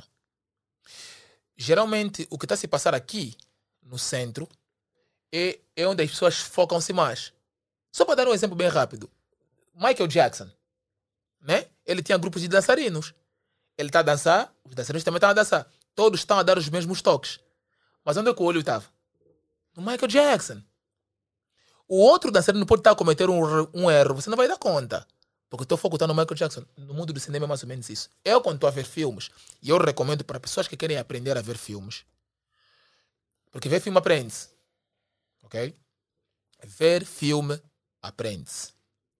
Você não pode dizer que gostas de bons filmes quando você ainda não aprendeu a gostar de amar, a odiar os maus filmes. Debo de volta. Yeah, debo de volta. Mas é basicamente isso. Aprender filme vê-se. Quando eu estou a ver filme, o ecrã está aqui. Mas eu não me preocupo muito em olhar o que está se passar aqui no centro do ecrã. Eu preocupo-me em ver os quatro cantos do ecrã. Porque existem muita coisa que se passa nos quatro cantos do ecrã que muita gente não dá conta. Né? Falha de direção de câmera, eh, mau posicionamento das câmeras, estás a ver? Tipo, existem flashback, eh, existem easter eggs, né? Eu acho que o Marcos conhece o que é que é easter eggs. Easter eggs são detalhes e curiosidades que nem todo mundo consegue ver no filme. Eu, por exemplo, posso estar aqui a representar contigo e atrás de mim, por exemplo, tá- tiver escrito Elvis. E ninguém vai dar conta que aí estava escrito Elvis. Estás a ver? Eu posso olhar, tipo, para uma garrafa d'água, por exemplo, e atrás da garrafa d'água tiver a símbolo, por exemplo, do, de um cantor famoso em Angola. Mas as pessoas especializadas, por exemplo, tem pessoas, já que estamos aqui a falar de canais, tem pessoas que conteúdo dele é só isso. Tem, há um conteúdo, uh, Sam Rockets, no, no YouTube, que o conteúdo dele, ele faz só isso. Ele só, só, só descobre easter eggs nos filmes. Que, olha, nessa cena, na verdade o vilão aparece no princípio do filme, só que ninguém deu conta. O vilão passou nessa cena. E você vê, ah, yeah. Quando tu vais ver... E isso faz com que as pessoas voltem a ver o filme para poderem apanhar os easter eggs. Estás a ver? Agora, o processo de edição, estás a ver? É, é, por isso que você vê que a pós-produção leva por aí um ou dois anos. Porque o diretor, juntamente com a equipa toda, ele tem que assistir o filme 10, 20, 30, 40, 50, 60 vezes para poder ver aqueles detalhes, por exemplo, que eu acabei de mencionar. Porque nós, quando vamos ver o filme, nós só estamos focados no, no, no que os atores estão a fazer, mas você não sabe, atrás dos atores está se passando outras coisas. Se calhar um microfone que apareceu, você não viu. Se calhar o posicionamento de câmera, por exemplo, que é uma coisa que muita gente não consegue, muita gente até nem liga, né? E deviam ligar. É uma coisa que eu notei em muitos filmes, tá vendo? Existem posicionamentos de câmera muito mal feitas. Tá a ver? Eu acho que não houve concordância do diretor e do diretor de fotografia, porque o diretor de fotografia é o responsável pelas cenas. Como é que essa cena vai ser filmada? Qual é o tom que eu vou colocar? Se tu reparares, cada filme tem um tom. Existem tons mais sombrios, tons um pouco mais alegres. Então, isso tudo é trabalho do diretor de fotografia. E o diretor de fotografia deve trabalhar com o produtor e com o resto da equipa. Supervisionar o diretor de fotografia, eh, o, o assistente de fotografia, que vai supervisionar o, o diretor de efeitos visuais, que vai trabalhar com os técnicos de, de efeitos visuais. Então, é tudo uma, um- uma, uma colaboração de equipa ali, tá vendo? Mas, é, é- mas agora, em termos de um resumo geral, Yeah, eh, existem um envolvimento de várias equipas dentro da produção de um filme. muita. Quais são as funções de cada um? Olha, numa produção cada um tem função dele, né? E trata-se também de comprometimento, porque eh, você, por exemplo, se foi engajado para segurar microfone, o teu trabalho é esse. E mesmo você segurando o microfone, tens um assistente, que também tem outro assistente. Tá a ver? Porque eu estou a segurar o microfone, a pessoa está a olhar para a câmera, o assistente do, do, o assistente do homem que está a pegar o microfone está a olhar para a câmera e ver como é que aquele microfone está a ser posicionado. Tá a ver? O diretor de som ou designer de som precisa de ter um bom som do microfone. Então, cada um tem o seu papel, né? E antigamente, nos filmes, nos anos 90, nos anos 70, raramente nos créditos colocavam este filme teve envolvimento de 1 milhão, 700 e tal mil pessoas, não sei o quê. Hoje em dia já metem. Porque houve um strike em Hollywood. Houve uma manifestação do, do, do, do, do de, das pessoas por detrás das câmeras, né? da equipa de produção, que não eram muito valorizados. Estás a ver? Porque aquela toda magia que tu vês no ecrã é a visão do diretor, mas é um trabalho de equipa. Se eu tiver uma visão de como é que o filme tem que ser filmado e como é que as cenas têm que ser feitas. Sem o trabalho de equipa, sem o trabalho da minha crew, é impossível fazer isso. Então é necessário cada um se comprometer no papel que tem e fazer o melhor naquilo que tem. Estás a ver? Então, por isso é que tu vês que num filme, quando os, os créditos estão rolar, não acabam. É muita gente envolvida e cada um tem o seu papel. Tá vendo? Existem pessoas que o trabalho dele é só limpar o set. Existe pessoa que o trabalho dele é, é ver, supervisionar a luz. Tá vendo? Tem o homem da luz que tem um. Quer dizer, aí todo mundo tem assistente. O assistente do assistente do assistente, porque o filme tem que sair perfeito. E o diretor do filme é o boss de todo mundo ali. Tá? Ele vai ter que checar com o produtor, vai ter que checar com o diretor de fotografia, vai ter que checar. Quer dizer, ele tem que fazer. Pensa que ele é o diretor. Ele é, é tipo. Eu tenho um filme de 100 milhões de dólares, né? E eu tenho um milhão de pessoas assim. Diz-nos o que fazer. Você vai trabalhar de diretor? O diretor? Ser diretor não é fácil. Muita gente pensa que dirigir um filme é, é, é, é para um coxar. Não é. Porque são um milhão de pessoas, um milhão de pessoas parados a te perguntar: dirige-nos, diz-nos do que vamos fazer. Então você tem que ter balls, você tem que ter estômago para dirigir todo mundo. Por isso que o teu trabalho é director. You have to direct. Tens que dirigir todo mundo. Mas agora, uh, como os diretores de fotografia, eles contribuem para a estética visual de um filme? Como é que é feita essa contribuição do diretor de fotografia? O diretor de fotografia tem a responsabilidade de trazer o tom. O okay. tom do filme. O tom. Estás a ver? Yeah. Ele vai falar com o diretor. Qual é o tom que tu queres para o filme? Bom, estamos a falar de um filme de Batman. Então, o Batman é mais sombrio. Eu quero um tom um pouco mais sombrio. Então, ele vai trabalhar nessa ideia. Estás a ver? Vai trabalhar nessa ideia. E ele vai trabalhar com o supervisor de cameraman. Porque os cameramans todos têm um chefe. Esse chefe, o chefe dele é o diretor de fotografia. Porque a fotografia, por isso que eu disse naquela hora, cada filme tem o seu tom. Estava aquele tom que tu vês no filme? o tom, aí a cor é um pouco mais cinzenta. Claro, Aquele claro. é fotografia, o diretor de fotografia, em colaboração com o realizador, ele vai mostrar a fotografia que ele, que ele trouxe para o filme. O diretor vai olhar e vai dizer: Ah, concordo. Esse, esse, é o tom que eu queria. Se não é o tom que eu queria, ele vai, vai explicar que um tom um pouco mais assim, ele vai trabalhar nessa ideia. Tá ver? Então, depende muito do, do, do, do, do tom necessário para o filme. Tá Isso depende muito. Mas agora, em termos de trilha sonora, como é que a mesma é selecionada e incorporada em cada filme? Porque parece que cada filme é. que é lançado tem uma trilha sonora diferente. Yeah, yeah. É assim, existem, existem, dois, existem duas coisas. Existe a trilha sonora e existe. Uh, bom, em português me foge a cabeça. Em inglês temos uh, soundtrack, não é? Temos soundtrack do filme e temos o score. O score é a música. Né? É a música. E a trilha sonora é a banda desenhada. É a banda sonora, sorry. A banda sonora. São duas coisas diferentes. A música e a banda, a banda sonora são duas coisas diferentes. A banda sonora não é. A, a, a, banda sonora, que tu estás a dizer a trilha sonora, é tipo o quê? É tipo músicas mesmo normais. Vamos pegar a música do Ice Cube, vamos colocar. Ou seja, vamos contratar Ice Cube para fazer músicas por filme. Okay. Isso aqui é a trilha sonora. Isso não é a música do filme. A trilha sonora ou banda sonora é tipo chamar um Justin, né? Chamar um Justin, entrar, pagar o Justin para entrar em estúdio para fazer músicas para o filme. Tanto que tu vês que o Eminem tem muitos filmes, tem, muita, tem muito, muitas músicas de filmes. Tem o Venom, fez a música do Venom, fez muitas músicas para filme. O, o Eminem foi contratado para produzir e fazer, e fazer músicas para o filme. Eu, por exemplo, estou nesse momento a trabalhar na trilha sonora de um filme. Não posso dizer qual é o título. Né? Eu tenho uma série, tem uma série que eu estou a trabalhar, né? Eu até lancei fotografias, mas não, não posso dizer ainda o título.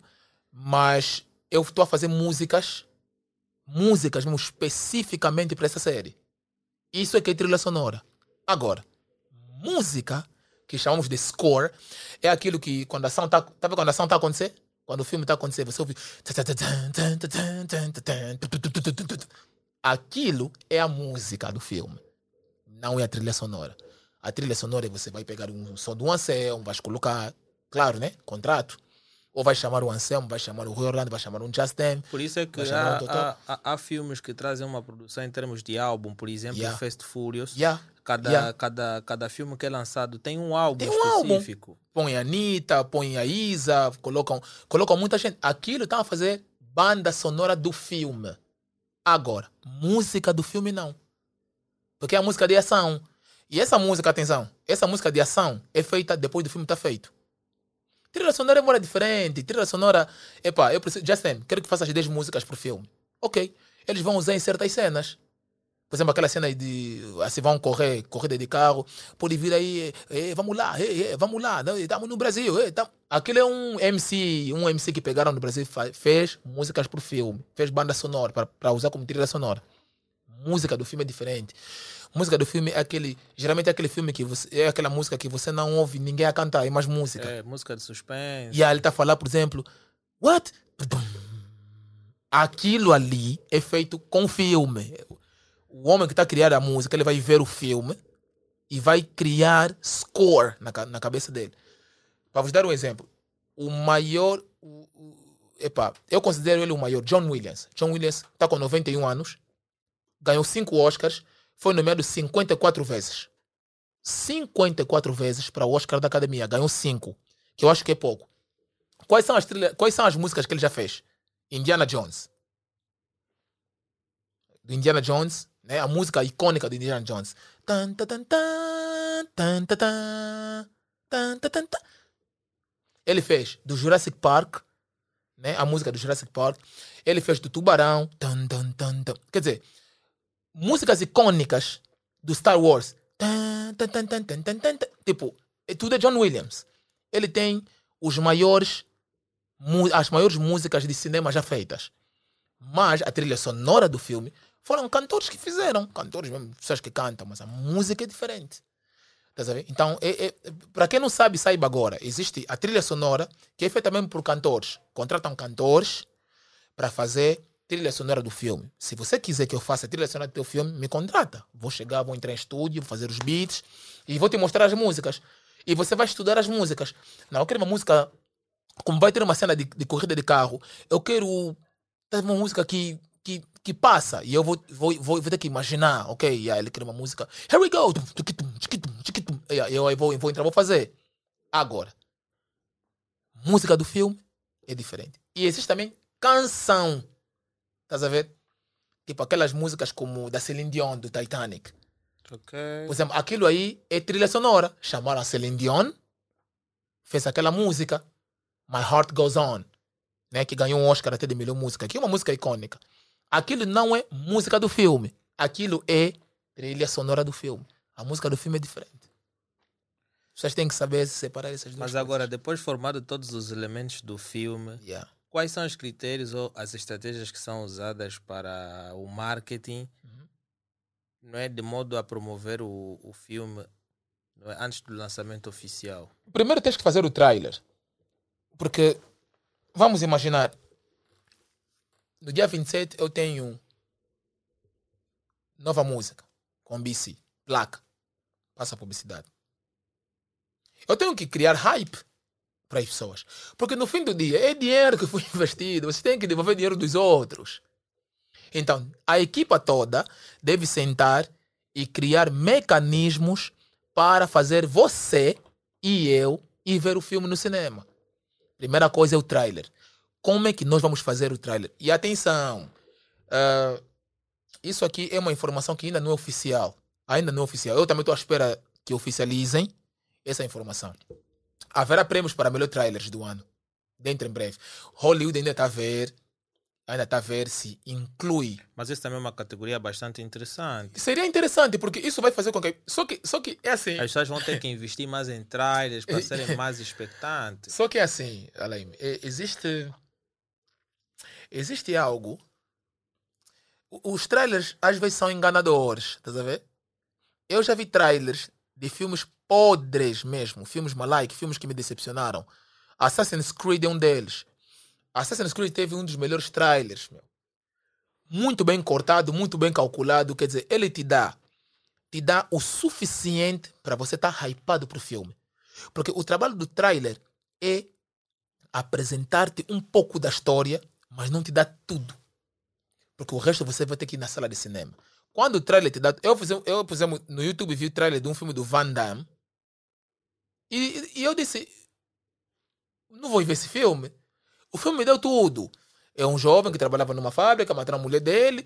Ele não está no trailer, isso está no trailer. Mataram a mulher dele, ele depois eh, não, tinha, não, não sabia lutar, depois começou a treinar, ficou forte, depois começou a matar um por um. E depois, no fim do trailer, no fim do trailer, tem a cena final do vilão a dizer: Não me mata, eh, misericórdia. E o Wanda me diz: A única pessoa que tem misericórdia, único que tem misericórdia é Deus. Pum!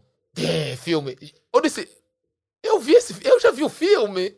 Vou ir Ah, ver. pra- praticamente já resumiram Já, tudo. mas, tipo, mas existem trailers, por exemplo, que são muito bem feitos. Tipo, ele te dá um insight do que o filme trata, mas não te dá tudo. Ele te dá algumas cenas com alguns easter eggs, com alguns detalhes que você vai ter que procurar. E você fala, uau, tô hypado para ver esse filme.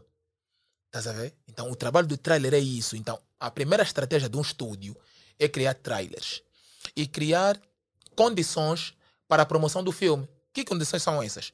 Pagar os atores, pagar viagem para os atores irem falar do filme. Por exemplo, nós aqui, tudo está centralizado em Luanda, mas se nós tivéssemos uma indústria cinematográfica, nós poderíamos ir para a Nigéria falar do nosso filme. Nós podemos ir para Namíbia falar do nosso filme. E isso tudo ajuda para o filme crescer. Estás a ver? Imagina só. eh, vamos supor que no nosso filme nós temos. Vou ter que mencionar atores nacionais. Nós temos Silvio Nascimento, nós temos aí o Imperador, nós temos Fred Costa, eh, nós temos eh, eh, Ladislau Silva e, e tantos outros. Esses atores, quando o- o- um país vizinho, por exemplo, a Namíbia, sabe que não, o ator fulano vai vir aqui promover o filme, cria hype.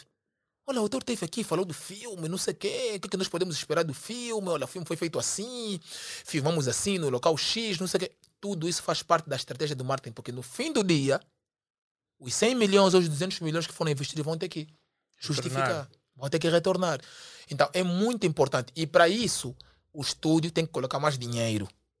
Deve- Tem que colocar mais dinheiro para a estratégia de marketing. E, e, e, e- dentro da produção tem o, o, diretor de marketing. Diretor, ele é responsável. Como é que vamos, como é que vamos fazer? Muitas vezes até você fala, não, vou entrar em bife com fulano. Tenho que chegar e dizer, os filmes da Marvel são, não são cinema. Tá vendo? Oh, como assim não são cinema? Epá, são cinema. é- Havia uma polêmica, por exemplo, Quentin Tarantino disse que os, o, o, o- hoje em dia não temos mais estrelas, já não temos super estrelas. Hoje em dia, e eu, eu acho que é interessante, e eu concordo, a sério, eu concordo. Eu sei que tem boi de nerds ali, de, de, de super-heróis que vão me odiar nesse momento, mas eu concordo com a afirmação do Quentin Tarantino. Antigamente nós temos Schwarzenegger, super estrela. Você, você não ia ver o filme por causa do, hero- do personagem dele. Você ia ver o filme porque é Schwarzenegger que vai fazer o filme. Percebes?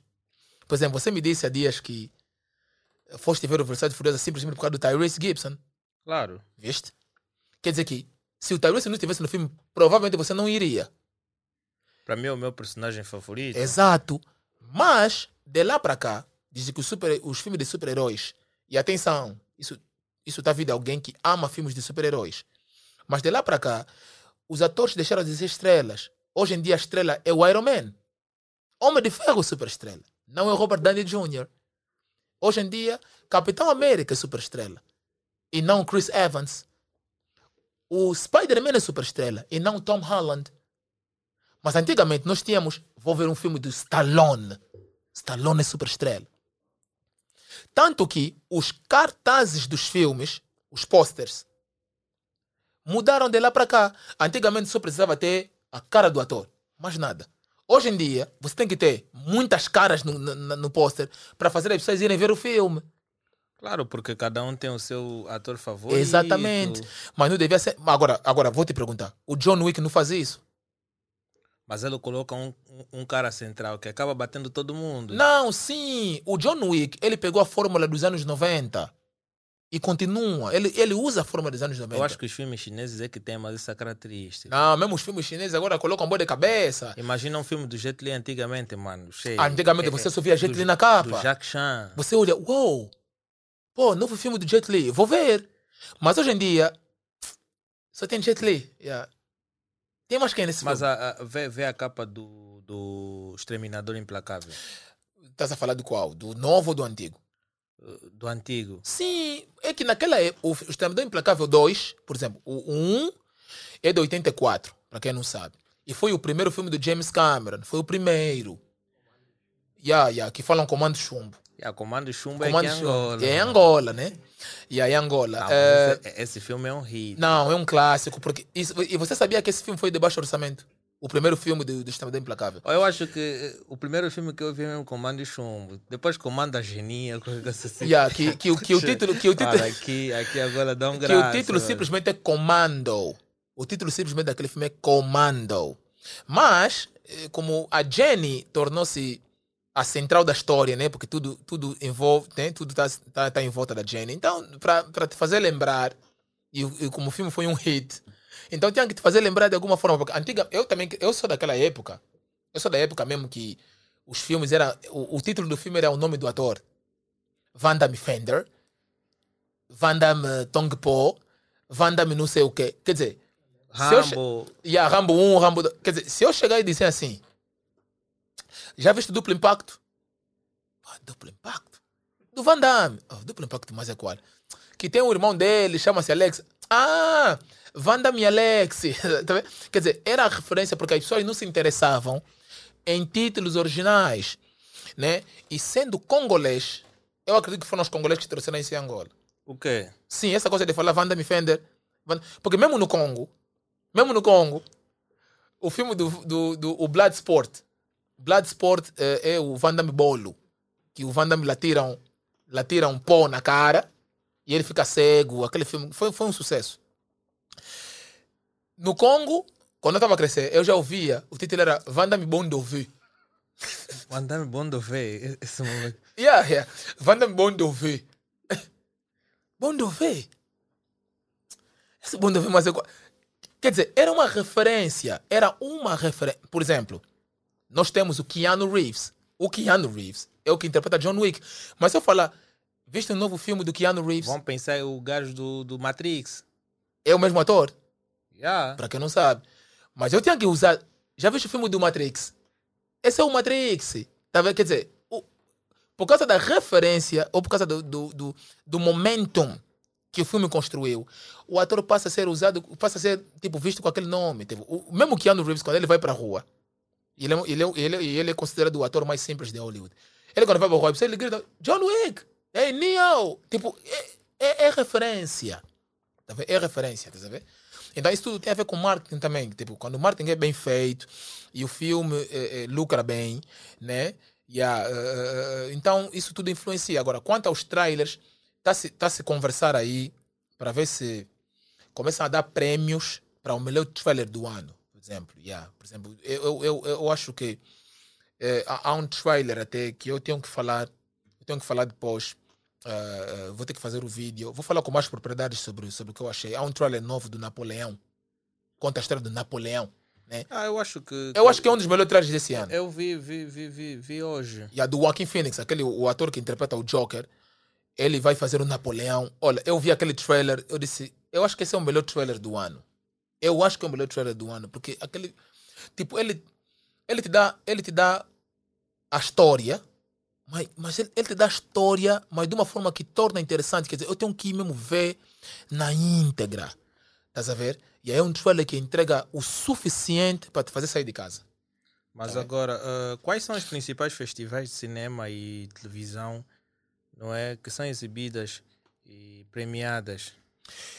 É, se a gente, antes de falar dos filmes, vou falar de séries. Os, as séries, ah, ah, as séries têm, têm a sua premiação. Existe um Oscar, existe um Oscar para as séries, que é o Emmy. Yeah, chama-se Emmy. Né? Então, quem ganha esse prêmio fazendo, fazendo séries é praticamente considerado o Oscar de- das, das séries, né? E aí, esse é o maior festival de séries. É o maior festival, porque é a, premia, é a maior premiação de séries, né? De tipo televisão, é, é, tipo, que existe. Mas existe também Globos de Ouro. Globos de Ouro envolve cinema e, e televisão. Os Globos de Ouro envolve cinema e televisão. Mas os Emmy não. Emmy é mesmo só, é mesmo só série. Agora, no que toca a cinema, há muitos festivais. Existem festivais independentes e existem festivais não independentes. Né? Nos festivais independentes, nós temos, por exemplo, a Sundance. Sundance é um festival independente, né? em que dá uma oportunidade para todo mundo. Qualquer pessoa pode, pode, pode. Mas se o teu filme chegar na Sundance, quer dizer, é, é também independente, entre aspas, porque um filme como, como Assaltos de Luanda não chega nem no Sundance. Porque antes do Sundance tem aqueles festivais mesmo de baixo, de baixo, baixo gabarito, que o filme tem que passar. Né? Mas os maiores mesmo né, são, são, são eh, festivais de cinema, por exemplo, de Cannes, de, de, são festivais de cinema de, dos críticos, né? tem a, a, a American Guild, a, a Director American Guild, né? E aí o maior festival de todo mundo, do cinema maior que existe é o Oscar, né? Mas há, há, um, há um leque de festivais onde os filmes passam, estás a ver? E há um leque de festivais onde os filmes passam, né? E, e, e, e é como se fosse é como se fosse um concurso. Ninguém ganha nada, mas você tem a chance de, de, de, de, de pôr o teu filme ali. E se, e se o teu filme, por exemplo, é, for bem recebido, ele vai para o próximo festival. Tá?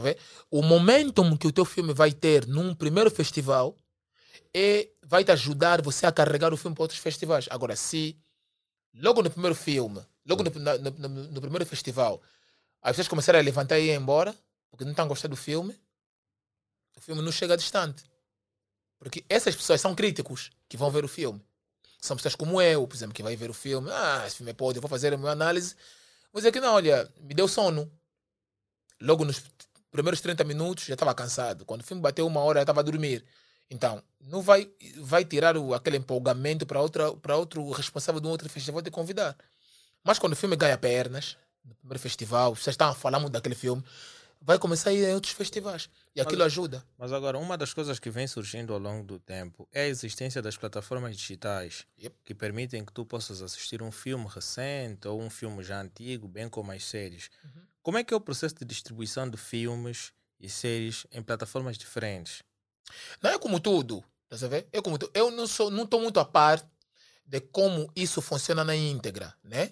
Mas o, o, o streaming hoje em dia tudo é números, estás a ver? Yeah, hoje em dia tudo é números. O streaming te dá, eh, assim como a bilheteira, né? Te dá ah, mais ou menos uma perspectiva ou uma perspectiva de, de, de, do sucesso do sucesso ou do fracasso que o filme está a ter. Estás a ver? Então, existem filmes, por exemplo, a Netflix. A Netflix pega dinheiro. Sorry. A Netflix pega dinheiro e investe nos filmes. Eles vão pegar nesse filme e vão disponibilizar para você ver em casa. Estás a ver? Como é que eles ganham? Eles ganham com os views. Quanto mais views eles tiverem, melhor para eles. Né? Por exemplo, tem aí o filme uh, Extraction, né? que saiu agora o 2, que, que, que é um dos melhores filmes de ação desse ano. Sugiro que vocês podem, possam assistir. Né? O filme foi, tipo, muita gente viu aquele filme. Eu não sei na íntegra como é que funciona, como é que eles realmente ganham dinheiro, mas eu acho que o mecanismo, tipo, a estratégia deles é essa. É tipo, bom, em vez de você pagar para ir ver o filme no cinema, você pode ficar em casa e ver. Usa a nossa plataforma. Até porque poderão ser milhares de pessoas assistirem em simultâneo em qualquer parte do Em mundo. qualquer parte do mundo. E em casa. Estás a ver? Yeah, yeah, mas yeah, para essa isso é você vai ter que ter esse. Vai ter que ter. Tem que estar logado na plataforma. estar logado na plataforma. E é onde eles ganham. Quanto mais pessoas acederem ao Netflix, melhor para eles. Estão a vender. E mais pessoas inscritos, e mais pessoas a terem, não sei o quê. Estás a ver? E uma coisa que eu gosto, por exemplo, da Netflix, uma coisa que eu gosto da Netflix, no que toca a séries, não filmes.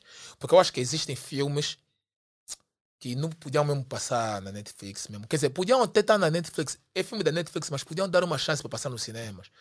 Por exemplo, eu gostei muito do Destruction 2. Eu acho que é um dos melhores filmes de ação desse ano, mas infelizmente foi diretamente para a Netflix, né? Para o catálogo mas deles é- de streaming. É a entidade que no qual pro- produziu isto. Sim, E também, se calhar, Sim. deram prioridade ao streaming. Não, mas e- eles podem, eles podem encontrar uma forma de, de negociar e ganhar dinheiro também com isso. Por exemplo, o filme Glass Onion, Glass Onion, que é o mistério de Knife South, né? Knife South é, é um filme de mistério, né? E a- é um filme de mistério que o segundo filme foi feito pela Netflix. O que, que eles fizeram? Eles pegaram e soltaram o filme por uma semana ou duas semanas nos cinemas. Fizeram muito bem, porque eu vi aquele filme e eu disse, yeah, esse filme foi projetado para ver no grande ecrã. Ver? Agora, imagina só. eh, o filme não passa nos cinemas e você está a ver o- em casa num, num- num- numa TV, por exemplo, como essa. Né? Sem querer desrespeitar a Utox, mas essa TV pequena. Eu estou a ver. A experiência vai ser diferente do que você vê numa tela gigante. Eu acho que eles deviam encontrar uma forma de realmente eh, negociarem com as salas de cinema. Estás a ver? E a e a negociar com as salas de cinema, porque é uma oportunidade, é uma experiência, pode dar uma melhor experiência para os seus fãs. Eu acho que nem todos os filmes deviam passar diretamente pela Netflix, embora eles produziram, eles têm, é propriedade deles, é propriedade deles, eles têm todo o direito de fazer o que eles quiserem. Mas acho que eles deviam pensar um pouco nisso, pensar na experiência que as pessoas vão ter. Eu, por exemplo, vi o filme Extraction pela Netflix, né? através do streaming. Gostei do filme, mas eu fiquei com aquela impressão que eu gostaria mais se fosse mesmo no cinema. Porque eu não me importo de pagar mesmo para ver um filme, porque eu gosto da experiência. E outra coisa, Lema, as pessoas devem saber: ir ao cinema é uma experiência de vida. Subir avião é uma experiência de vida. Assim como transar, assim como Oh, beijar pela primeira. Não, são é uma experiência de vida. Não, não, é uma. Tipo, para quem nunca transou, por exemplo, não sabe como é que é aquilo. Ok. É uma experiência que você tem que passar. Subir avião, por exemplo, a quem nunca subiu avião na vida. É uma experiência. A quem nunca entrou numa sala de cinema. É uma experiência. A quem, por exemplo, nunca nunca teve num set de cinema. A quem nunca ficou às frentes da câmera. A quem nunca teve isso. Estar à frente de câmera e falar. A quem nunca foi entrevistado. Tudo é uma experiência. Ir ao cinema é uma experiência. Sempre que aquelas luzes apagam, eu me sinto como um bebê. Eu.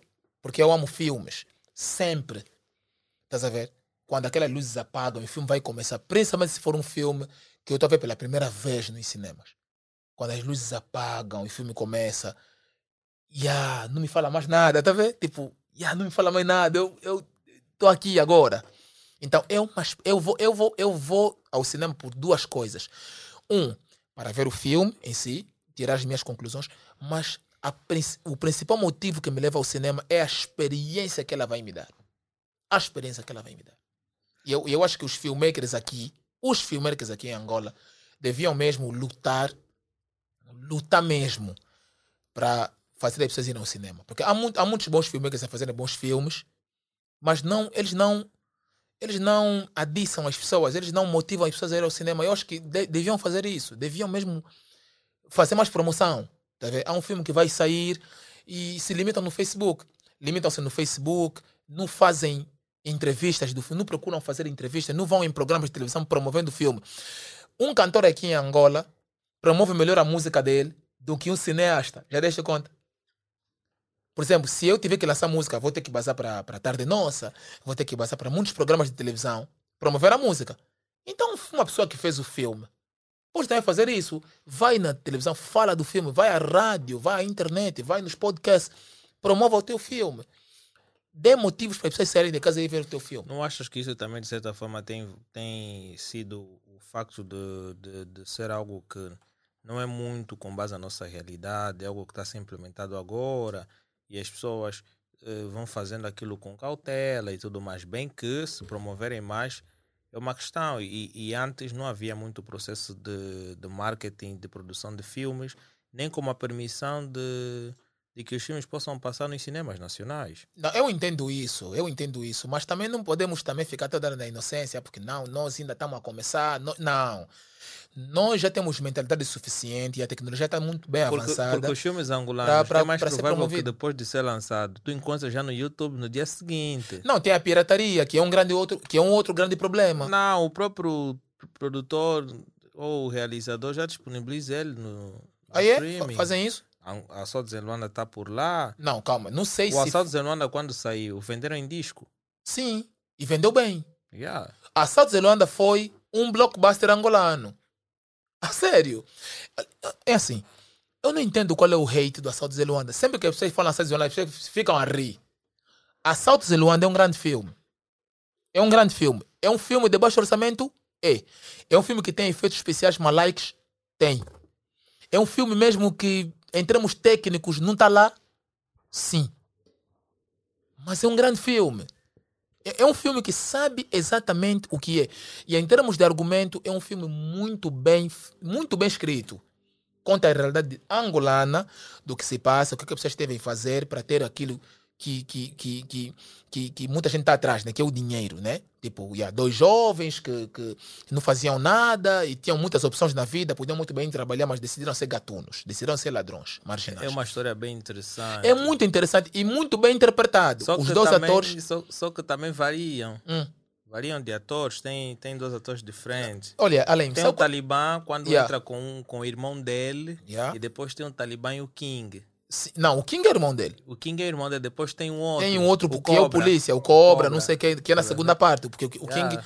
o King é morto, né? Lhe matam, mas não, não explicam bem com detalhes. Por exemplo, a South Zelândia 2, a South Zelândia 2 teve já um investimento maior do que o primeiro, mas não gostei muito da história. Eu gostei muito da South Zelândia 1, porque é muito simples. Você entende logo no princípio qual é o tipo de filme que você está dentro. Agora, interpretação, muito bem representado.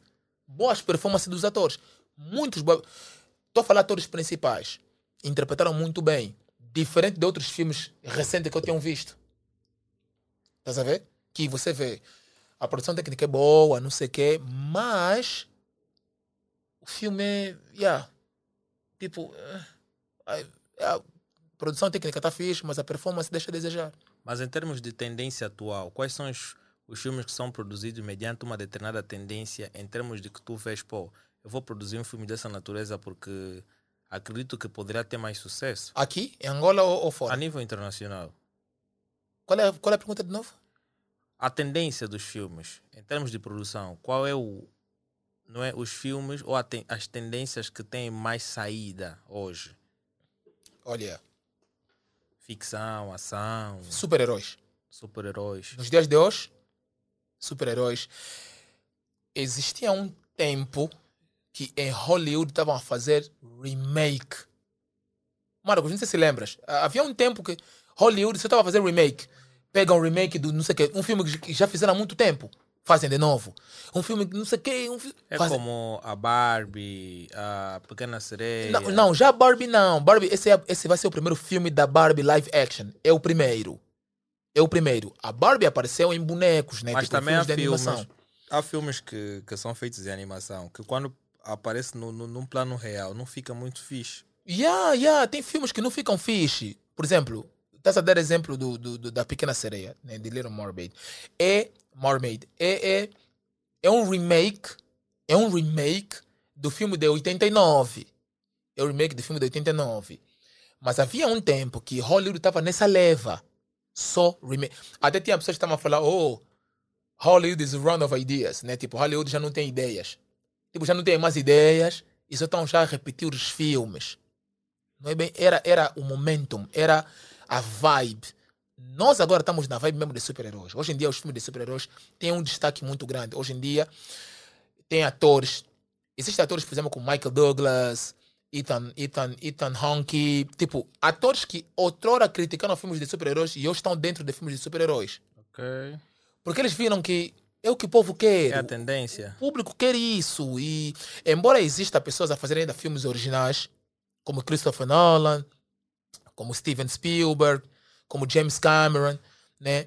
Ainda existem diretores a fazerem filmes muito originais, mas a maioria dos filmes que estão a sair agora, né? É mais nessa tendência. Tipo, se, se, se, ou se hoje em dia, se a tendência que hoje em dia mesmo tem mesmo seu tempo, é super-heróis. Agora, só para abrir aqui um parênteses.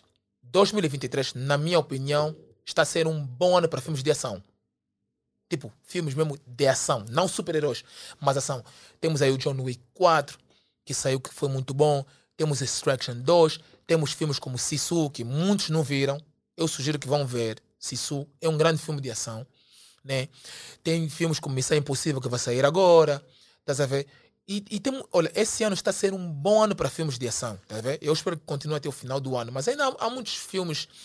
Há muitos filmes originais mesmo que vão sair e, e, e, que acredito que vai servir, se calhar, muito mais para festivais ou para, para a categoria dos Oscars. Mas agora, em termos de preferências, não é? Uh, daquilo que tu achas que é melhor para ti, hum.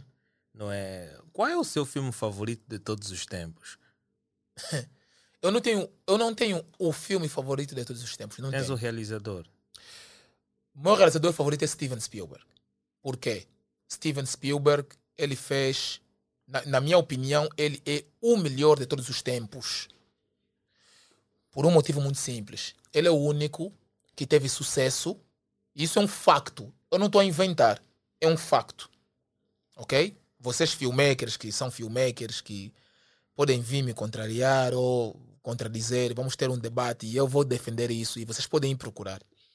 Steven Spielberg é o único diretor que teve sucesso em todas as jarras, todos os gêneros de filmes. Não é? Claro, ele não fez porno, mas está a falar filmes que as pessoas podem pagar para ir ver. Né? Estamos a falar de ação, ele tem filmes de ação, ele tem ficção científica, ele teve sucesso na ação, teve sucesso na ficção científica, drama, comédia, romance, terror, suspense, espionagem, animação. Ele fez musical, ele fez de tudo um pouco. Ele é o meu realizador favorito. Agora, filme mesmo favorito? Não, não tenho. Eu tenho a minha lista dos melhores filmes. Aliás, eu possuo os melhores filmes de todos os tempos. Eu tenho os melhores filmes de todos os tempos. Os melhores. Não estou a falar filmes da série B. Tem filmes, da, tem filmes mesmo, filmes conceituados, e tem filmes da série B, tipo eh, Perseguição Sem Tréguas, que é Van Damme Cabeludo.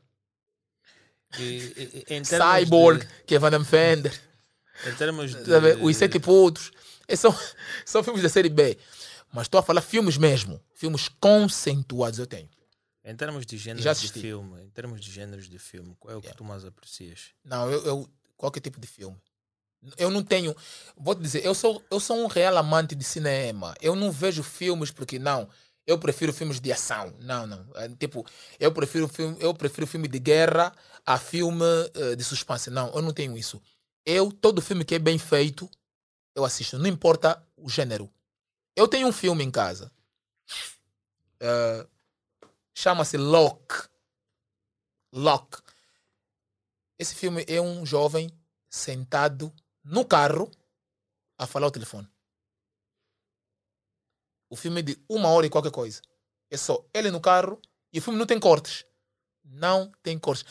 Se vocês querem ver um ator, se vocês querem, se vocês querem ver se o ator é bom, colocam-lhe num filme desse tipo. Eu sou ator, eu sei o que estou a falar. Eu já fiz monólogos.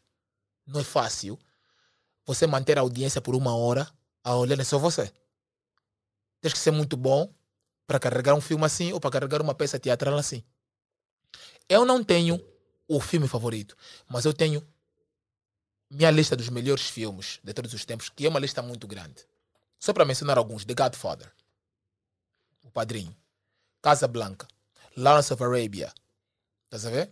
E são filmes de. São filmes que ninguém vai ver. Eu posso recomendar esses filmes, eu tenho certeza que muitos não vão ver. Sabes porquê? Porque ainda não aprenderam a ver filmes. Ainda não aprenderam. Ver filme aprende-se. Devem aprender. Como é que devem aprender? Se você chegar até a mim e dizer, Justin, eu quero aprender a ver filmes, aqui está uma recomendação do Justin de Borla. Comece por ver os primeiros filmes, filmes antigos. Né? Por exemplo, tem alguém que me perguntou qual foi o primeiro filme feito. qual foi o primeiro filme? Em que ano saiu? 1888. primeiro filme da história. Saiu em 1888. E nem foi feito por um americano. Foi feito por um francês, Louis Le Prince. Estás a ver? O filme chama-se A Cena A Cena do Jardim Gunway, Gunhay. A Cena do Jardim Gunway. Sabe qual foi a duração desse filme? Dois segundos. Mas tem muita gente que vê filme, não sabem. Mas Como é que você quer aprender a ver filme se você não sabe da história? Tens que conhecer. Filme de dois segundos. Yeah, foi o primeiro filme da história. Esse filme começou e terminou. Exato. Foi o primeiro filme da história. O primeiro filme. Meu, primeira letra, segunda, acabou. Foi o primeiro filme da história. Tipo, alguém chegou me perguntou: Não, você é mesmo crítico, não sei o que, aprendeste na escola? é?" Eu disse: Sim, eu, eu estudei cinema. Aí é. Qual foi o primeiro filme feito? É. Bom, geralmente eu não gosto que me testam. Eu não gosto.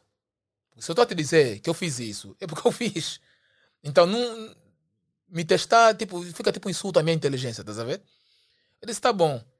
A cena do Jardim Gunhay, filmado em 1888 por um francês, não é? Yeah. Não foi feito Esse por um americano. dois segundos. Durou qual foi- dois, durou dois segundos. O, o- o orçamento. Não sei. Não sei. Assim como o primeiro trailer, estás a ver? O primeiro trailer quando saiu foi um acidente, estás a ver? Yeah, foi um acidente. Não era suposto a imagem vazar.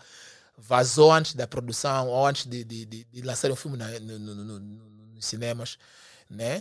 Alguém aí, durante um programa de televisão, fez uma confusão, pá, trocou as fitas, o filme que saiu cedo, e aí pessoas falaram, temos que ver esse filme, é interessante. E aí começaram a fazer trailer, viram que, oh, olha, é uma boa forma de a gente poder levar as pessoas no cinema. Quer dizer, o, Yeah. a pessoa que fez isso acabou safando. Aca- yeah, acabou sendo o criador do, do, do trailer. Na, na, na verdade, não sei quem foi a, a pessoa que, que lançou o primeiro trailer, mas yeah. O primeiro filme está no meu programa onde vocês podem ver, né? se inscreverem primeiro trailer, yeah, vocês podem ter esse conteúdo. Mas agora, eh, em termos daquilo que o filme pode influenciar na sociedade, o que é que tu achas que isso pode agregar para nós? Olha, eh, existe muita coisa que eu posso falar da influência de um filme. Primeiro, entretenimento. O trabalho do filme é te entreter. Esse é o primeiro, né? Eu não estou falando do ponto de vista eh, de negócio, né? Porque todo filme é negócio. Claro. Mas eu não estou a falar no ponto de vista de negócio, de dinheiro. Estou a falar no ponto de vista artístico. Primeiro é te entreter. Segundo é fazer uma reflexão do que você está a viver. Mas isso depende muito de, de genres, né? Depende muito de gêneros de filmes. Estás a ver? Um filme como John Wick, se a gente olhar no ponto de vista humano, é um filme que não devia ser feito é de uma pessoa que mata, ele assassina muita gente. Tipo, mas nós estamos ali a, apoiar. Yeah, yeah. Ele está a assassinar pessoas. Está a matar pessoas. Como é que você pode aplaudir alguém que está a matar pessoas? Mas, como o trabalho de um filme, no que toca a influência, é te entreter, então nós vamos com aquela mente, não, eu vou para me entreter. Agora, filmes que fazem reflexão à realidade são aqueles filmes um pouco mais pés no chão, né? Yeah. Não vou dizer drama, porque existem comédias muito realísticas. Estás a ver? Mas eu acho que o principal motivo é esse entretenimento. Estás a ver? Por isso é que existem os filmes. Estás a ver? Você precisa relaxar um pouco, você precisa eh, eh, tipo, fazer terapia. E, e essa é a minha terapia. Para quem não sabia, tem que saber agora. Tá vendo? Tem pessoas que terapia deles é comer. Uns vão correr, outros malham, outros vão treinar, que é no teu caso. Né? Você treina jiu-jitsu. Eu, minha terapia é filmes. Tipo, me deixa calmo. Eu podem me falar, podem me, me, me ligar agora na minha baby a dizer, amor, tô grávida. Para mim ficar calmo, tenho que ver um filme. tenho que ver um filme. Mas, mas gra- gravidez, um tema de gravidez deixa felicidade. Não, deixa um não, negócio claro, deixa a felicidade, mas sempre aquele estresse, tá vendo? Porque é aquela responsabilidade, né? Tipo, uau, tem alguém que vai estar responsável por mim toda a minha vida, tá vendo? É aquele, dá sempre aquele, dá sempre aquele nervosismo básico, tá vendo? Então, eu só, só dei um exemplo, né? Porque é para as pessoas entenderem e, e, e, e para quem está aí assistir e, E de- deve estar a se perguntar: oh, então esse gajo deve. Yeah, a resposta é sim. Eu assisto filme todos os dias. Todos os dias. mas agora. E vou repetindo os filmes. Eu. Estás a ver? Pra- eu quero deixar bem claro nas pessoas. Eu não assisto filme. Um filme como O Senhor dos Anéis é para ser repetido todos os dias. Minha, minha trilogia favorita. Se você puser me entrar nas, no- né, nos favoritismos, minha trilogia favorita, Senhor dos Anéis. Não tem ano que passa, eu não vejo. Eu vejo pelo menos uma vez Yeah, essa eu, trilogia. Por semana assisto sempre. Aí é que está. yeah, um, três uma vezes, vez por ano, vezes, yeah. Não, eu não, não vejo por semana.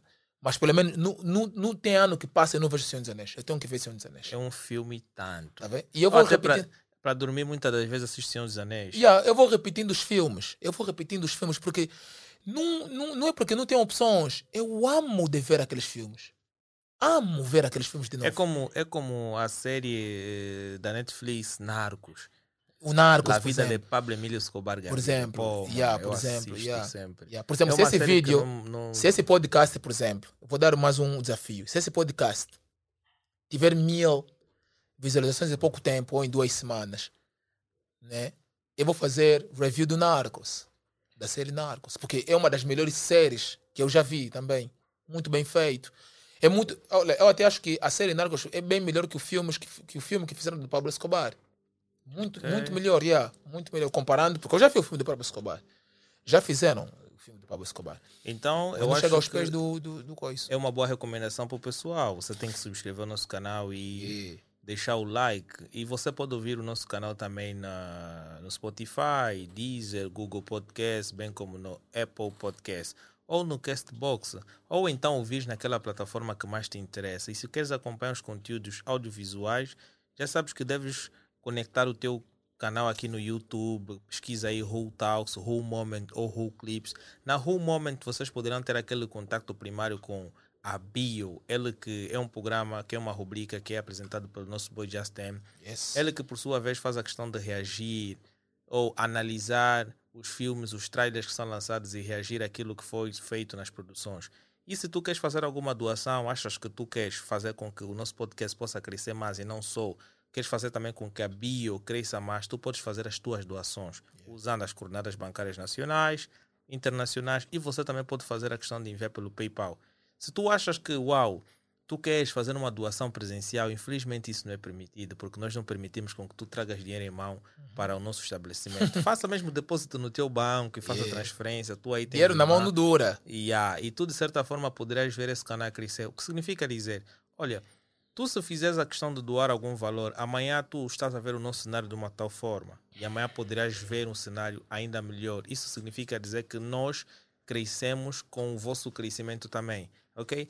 E brevemente nós teremos presentes para oferecer para vocês também que são nossos seguidores. Então, vai subscrevendo o canal e deixa aquele conteúdo. Falando que também, claro, né, isso só é possível graças a três empresas que têm feito um enorme esforço para que tudo isto aconteça. Falando dela que é Abrir Acessórios, Abrir Acessórios, como vocês sabem, é uma empresa de personalização de fios para ti que queres oferecer. Um fio ao teu namorado, tua namorada ou para um familiar qualquer seu, tu personalizas aquilo e ofereces para aquela pessoa mais próxima de você. Ou então, se tu queres acompanhar aquilo que nós estamos a falar daqui, que são séries e filmes, pode subscrever a, os planos de, da Netflix que a Heleno Pay e a Cash fornecem e vocês terão acesso ao melhor conteúdo digital e também poderás encomendar produtos do exterior. Ok, eu estou em Angola, se calhar quero encomendar um produto dos Estados Unidos ou da Europa e tenho dificuldades. Entras em contato com essas duas empresas e eles farão a questão de encomendar esses produtos para você e vão te disponibilizar o preço, ok? E se tu entras em contato com estas empresas e dizes que eu vim por referência da Who Talks, tu ganhas um desconto de 20 a 25% na tua solicitação de compra ou solicitação de encomenda, ok? Então nós vamos dar continuidade aqui. Que uma das coisas que eu queria saber ah, ao Justin Uhum. é qual é a tua expectativa com base ao cinema, ou seja, com base ao futuro do cinema. Porque ao longo do tempo o cinema tem evoluído bastante. Há muita realidade tecnológica que era implementada anteriormente, que em termos de realidade estão a ser implementadas hoje. Já se falava de produção de carros elétricos, em 2001 já saíam filmes, e agora já se fala de produção de carros elétricos no mundo real. Eu acho que o, a tendência dos filmes também vem basear-se muito na realidade futura. Como é que tu tens visto isso? Yeah, olha, é, é, essa é uma boa pergunta. É, 2009 sai esse pequeno filme, estou a ser irônico, esse pequeno filme chamado Avatar, não é? que trouxe uma tecnologia acima da média, não é? Ele pegou numa tecnologia que já existia, mas revolucionou, que é o movimento de, de captação de movimentos, né? Em inglês chama-se motion capture. Né? Motion capture te dá uh, dá a liberdade ao tipo, dá a liberdade no ator de fazer a performance dele, mas num personagem que vai ser desenvolvida digitalmente. E dentro do filme Avatar existiam computadores que eu já estou a ver já não estou a ver aqui em Angola, mas já consigo ver é, pelo YouTube, tipo, através da inteligência artificial, né, a serem desenvolvidos. Que é tipo, eu pego, por exemplo, pego no meu telefone, pego na imagem, passo ali, passo assim no teu, na hora. Pego assim, olha, vou te mandar agora, pá, eu te mando. Tá sabendo? Eu vi, hum, isso aqui está muito real para ser ficção. Eu acredito que se eles estão a fazer isso, em, em, em, muitos, em muitos casos, é uma forma de fazer publicidade de, de, de um projeto que já está sendo desenvolvido. Tá a ver? Então, o cinema, por exemplo, essa cena de, de usar uh, carros elétricos, não sei o quê, eu já vi, tipo, há um filme antigo, acho que o um filme de 97, Demolition Man, com Sylvester Stallone e Wesley Snipes, em que os filmes eram elétricos. Os filmes andavam, os carros andavam sozinhos. Tu estás dentro do carro, e hoje já tem carros dessa natureza? E já tem carros, quer dizer, eram projetos que eram já apresentados, estás a ver? Já eram apresentados, tipo, olha, e se a gente, se um dia existisse carros que andassem sozinhos, num futuro, por exemplo, aquele é um filme que baseado no futuro, em 2032, não sei o que, e, e, em 97. Já estamos a falar em 2032, não sei o que. E hoje já carros... tem carros que são dirigidos Yeah, yeah, yeah. Automaticamente. Eu acho que o cinema tem uma grande influência, sim, para o desenvolvimento da tecnologia, porque a ideia é mostrar é, uma coisa nova. Como eu disse naquela hora, existem pessoas que nesse momento estão a criar novos tipos de efeitos visuais, novo tipo de CGI, novos tipos de cenário. O que é que nós vamos apresentar nesse filme de super-heróis? O que é que nós vamos apresentar de novo como cenário nesse filme de ficção científica? Então, quando os investidores ou pessoas que uh, uh, querem realmente desenvolver a tecnologia, olhando para aquilo, falei, uau, eu vi, eu vi um carro, por exemplo, num filme de Will Smith, uh, o, carro, o carro era assim, não tinha pneus, mas andava. Como é que nós podemos fazer isso de verdade?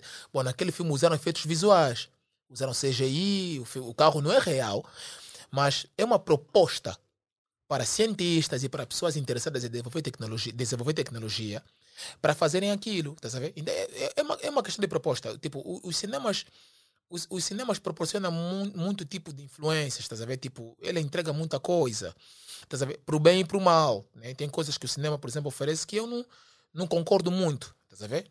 Yeah, mas eu entendo que existem públicos para tal, tá sabendo? Yeah, eles entregam uma proposta, por exemplo, que eu posso olhar e dizer, uau, eu não, eu não sei, não sei se isso vai ser não, não sei se isso vai ser muito bom para a humanidade. Não sei se isso vai. Não sei se os humanos vão conseguir. Por exemplo, só para dar aqui um exemplo, no que toca à tecnologia, por exemplo. Uh, tipo, a, o, e o James Cameron também disse isso numa entrevista. Ele disse que ele acredita que já existem séries eh, tipo com inteligência artificial. Existem. Ele, ele, ele acredita que não estamos, já não, já não estamos, já não é só nós ele acredita que existe sim uma outra vida noutros planetas.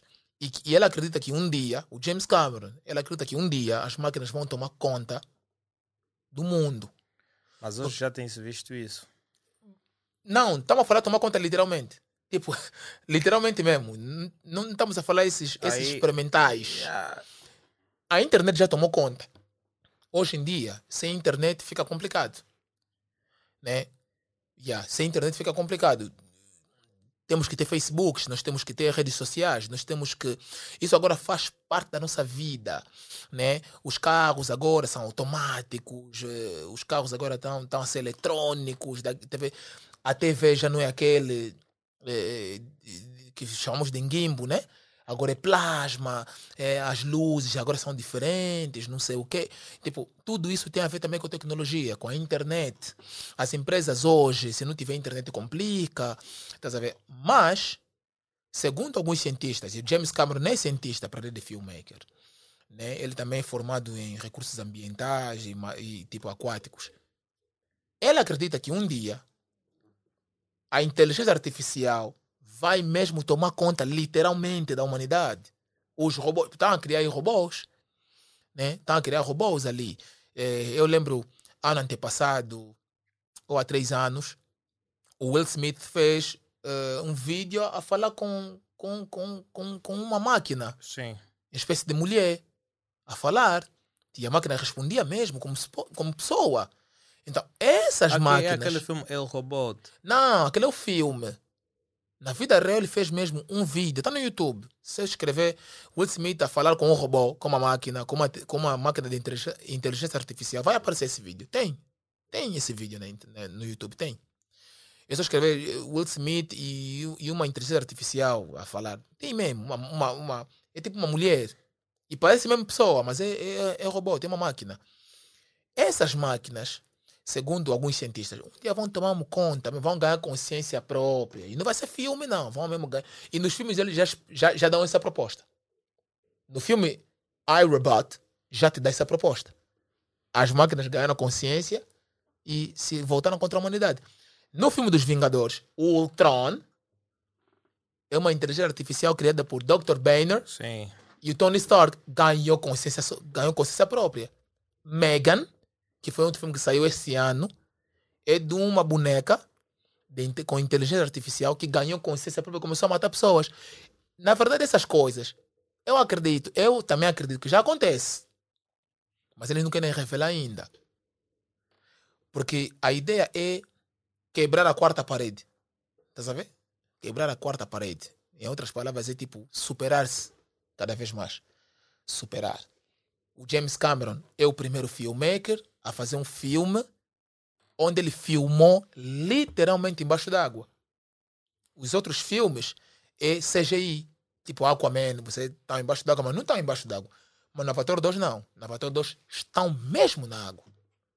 Literalmente estão na água. Então ele já quebrou a quarta a, parede. A, a, já quebrou. A, pequena sereia também fizeram as cenas dentro da água? Não, fizeram algumas cenas na água, mas não dentro da água. Não dentro da água aquilo tudo que você vê, aquilo tudo que você viu, é CGI, é computador. Mas Avatar não. Avatar 2 realmente fizeram na água. Os atores tiveram que treinar por seis meses para fazer personagem, para fazer a performance embaixo d'água. Tiveram que aprender a, a, aprender a respiração por muito tempo para fazer performance na água.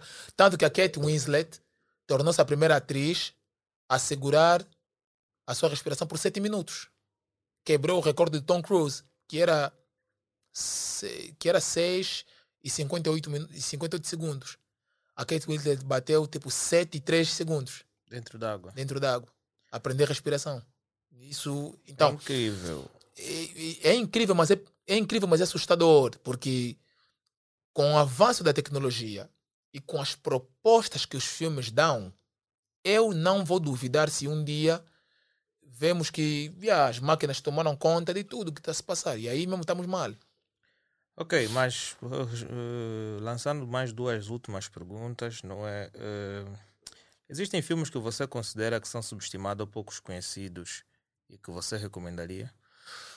Yeah. Tem muitos filmes. Existem muitos filmes. Na verdade, eu, eu se, se for para eu recomendar mesmo filmes, não vão ser filmes que todo mundo vê. Porque as pessoas esperam que eu esteja aqui a falar, olha, vão assistir esse filme, porque é popular. Se eu tiver que recomendar filmes, eu vou ter que saber, você quer aprender a ver filmes ou quer apenas se divertir vendo filmes? Se você quer filmes para se divertir, por exemplo, para esse ano, não, eu quero filmes, quero filmes para ver esse ano.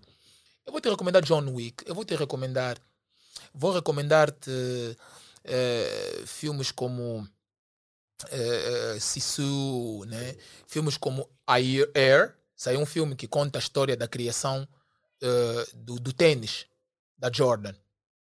Saiu um filme esse ano que conta a história da, da criação do Jordan, né? Eh, dirigido por Ben Affleck. Mas agora, se eu tiver que te recomendar filmes mesmo, tipo, olha, eu quero aprender a ver filmes, acredito que muitos não vão gostar da lista. Porque são filmes da década de 60, a preto e branco. Mas atenção, são os melhores filmes da história. Por quê? Porque te dá uma perspectiva. Tá vendo quando você está ver um filme e você fala, uau, como é que fizeram isso nessa época? Vou dar um exemplo. Tu treinas jiu-jitsu, né? Certo? Treinas, Ah. bom, treinas artes marciais. Não, treino uma, uma modalidade única, que é o jiu-jitsu. Whatever. Por aí. É arte marcial. Já imaginaste você aí treinar de calça jeans? Assim, estás de jeans, Vais te magoar. exato. Mas também a aspiração é diferente. Estás a Claro. treinar com tênis. A aspiração vai ser diferente. Claro, Já se você pegar um kimono e colocar, você vai sentir que a aspiração é diferente. claro. Ficas mais leve. É exatamente isso que acontece com os filmes. É exatamente isso que acontece com os filmes. Estás a ver? Quando você olha um filme como Avatar, que você vê, fizeram mesmo embaixo da água, e você vai ver o filme no cinema com essa ideia na cabeça, tu respeitas mais. Uau, como é que eles fizeram isso? Estás a ver? O primeiro filme a ganhar 11 Oscars na história, que se tornou o filme mais premiado na história, é o Ben Hur. Eu tenho esse filme. É de 1959. Se, se eu te dar esse filme para você ver, e, e você vai pensar que esse filme fizeram ano passado. Porque em 59, naquela época, a tecnologia não era tão avançada. Mas eles fizeram cenas incríveis e têm efeitos visuais incríveis que até hoje eu me pergunto, sempre que eu vejo aquele filme, como é que eles fizeram isso? Outro exemplo. Exterminador Implacável, filme que você gosta. Os efeitos visuais daquele filme, até os ainda valem. Até os ainda valem. Eu vejo aquele filme, eu tenho esse filme, eu vejo aquele filme e falo, uau. Esses efeitos visuais até hoje ainda dão tarefa em muitos filmes que eu vejo feitos hoje em dia. Então, se eu tivesse que recomendar filmes, eu recomendaria filmes como Casa Blanca, de 1942. Eu recomendaria filmes como E o Vento Levou, de 1939. Eu recomendaria filmes como Ben Hur, de 59. Eu recomendaria filmes como Lawrence of Arabia, de 62. Estás a ver? Eu recomendaria filmes como Lilies of the Field, de 62, que deu o Oscar ao primeiro ator eh, eh, eh, preto, né? primeiro ator preto, que é o Sidney Poitier. Né? Eu recomendaria filmes como Shawshank Redemption, né? Eu recomendaria filmes como Million Dollar Baby. Eu recomendaria esse tipo de filmes. Porque, Shang-Chi. bom, Shang-Chi, para quem quer se entreter, é um bom filme, mas eu não lhe coloco na categoria desses filmes que eu acabei de mencionar. Porque Shang-Chi é um filme da série B. Por mais que seja um filme que eu gostei muito, e eu acho que é um dos melhores filmes da Marvel, mas Shang-Chi não é um clássico. Não, não é um clássico. Estás a ver? Não- Clássico é o Titanic. Titanic é um clássico. Titanic é um clássico. Senhor dos Anéis é um clássico. Até porque existem só três filmes na história. Os mais premiados, os três filmes mais premiados da história são Ben-Hur, de 59, Senhor dos Anéis, O Regresso do Rei, de 2023, de 2003, e Titanic. São esses três filmes que ganharam 11 Oscars são os filmes mais premiados da história. Mais premiados. O filme do ano, o filme que ganhou esse ano foi o Tudo em Todo Lugar ao mesmo tempo, ganhou sete Oscars. Bem premiado. Mas só são três filmes mais premiados com esse. com- e, e, e, e, e o Senhor dos Anéis tem uma particularidade. Tem uma particularidade. O Senhor dos Anéis é o único filme que ganhou em todas as categorias que foi nomeado. Em todas. Por exemplo, Titanic foi nomeado para 12, para 13 Oscars, ganhou 11. Ben Hur foi nomeado para 16 Oscars, ganhou 11. Senhor dos Anéis foi nomeado para 11, ganhou os 11. Então, Estimativa de 100%. yeah. não, but, é mesmo, sempre- ganhou mesmo. to- tipo, em 2003, yeah, tipo, só não ganhou na categoria dos atores. Ganhou melhor música, né? Melhor música, melhor montagem, melhor, eh, melhor roupa, melhor filme, melhor diretor, melhor efeitos visuais, melhor efeitos sonoros, melhor. Tipo, tipo, em todas as categorias que ele foi nomeado, ganhou. Então, é por aí. Mas Sabe? é uma Então, se eu questão tivesse de- que. E tem filmes que eu não recomendaria. Mas, como eu sei que todos os filmes são subjetivos, né? Tem filmes que eu gosto e que muita gente não gosta. E tem filmes que eu não gosto e que muita gente gosta. Estás a ver? Yeah. Eu, por Mas exemplo, não, não gostei de Mamma Mia, mas tem pessoas que adoram Mamma Mia. Yeah? Mamma Mia é uma coisa incrível. É uma Mas coisa vamos incrível. lá, em termos de, de despedida já no final, aí o que é que tu deixas para o pessoal? Recomendações? Olha, assistam bons filmes. É, é assim, é, filme é uma arte, estás a ver? Yeah. Filme é uma arte. É, para além de ser, para além de ser entretenimento, é uma arte. E nós devemos respeitar os diretores. Eu acabei aqui de falar que tem filmes que eu não gosto, mas respeito o trabalho de toda a gente que está aí. Porque são cabeças, são dias e suor de trabalho. Eu estou a falar isso porque eu já passei por experiência. Eu, já, eu sei o que é estar num set de filmagem. Eu sei o que é estar acordar cedo, eh, motivar a equipa para poder fazer o melhor filme que a gente pode fazer ou a melhor cena que a gente pode fazer. Então, vocês devem respeitar. Eh, muita gente vai ver filme e, e- e- não respeita os filmmakers. Os filmmakers aqui, por exemplo, não têm o respeito. Por exemplo, principalmente em Angola. Eu conheço muitos filmmakers que fazem eh, eh, filmes de, de, de, de, de, curta-metragem e fazem também filmes de longa-metragem e que não são respeitados, não são, não são eh, tipo, não lhes dão crédito suficiente. E eu acho que isso, isso, isso deve-se também à desvalorização da arte. Então, eh, para todo mundo que vê, ou para você que está a assistir, eh, se você realmente gosta de filmes, então tens que ter uma perspectiva diferente. Passa a olhar filmes de uma forma diferente. Estás a ver? Existem filmes que sabem o que são e que você deve respeitar. Por exemplo, um filme como Velocidade Furiosa é, é um filme cheesy. É um filme mesmo que. É, é um filme que não se leva a sério. Por que, que você vai levar a sério um filme que não se leva a sério? Eu fui ver Velocidade Furiosa e tem pessoas a dizer: Eu nunca mais vou ver esse filme. Eu gastei meu dinheiro. Mas quem te mandou gastar, meu irmão? Quem te mandou gastar dinheiro? Você sabia que, em que tipo de filme você estava a se meter? Tá sabendo? Quer um filme mais sério?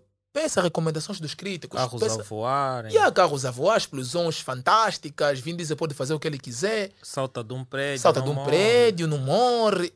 É um filme que sabe o que é. Porque as pessoas que fizeram esse filme são, são mais inteligentes que nós.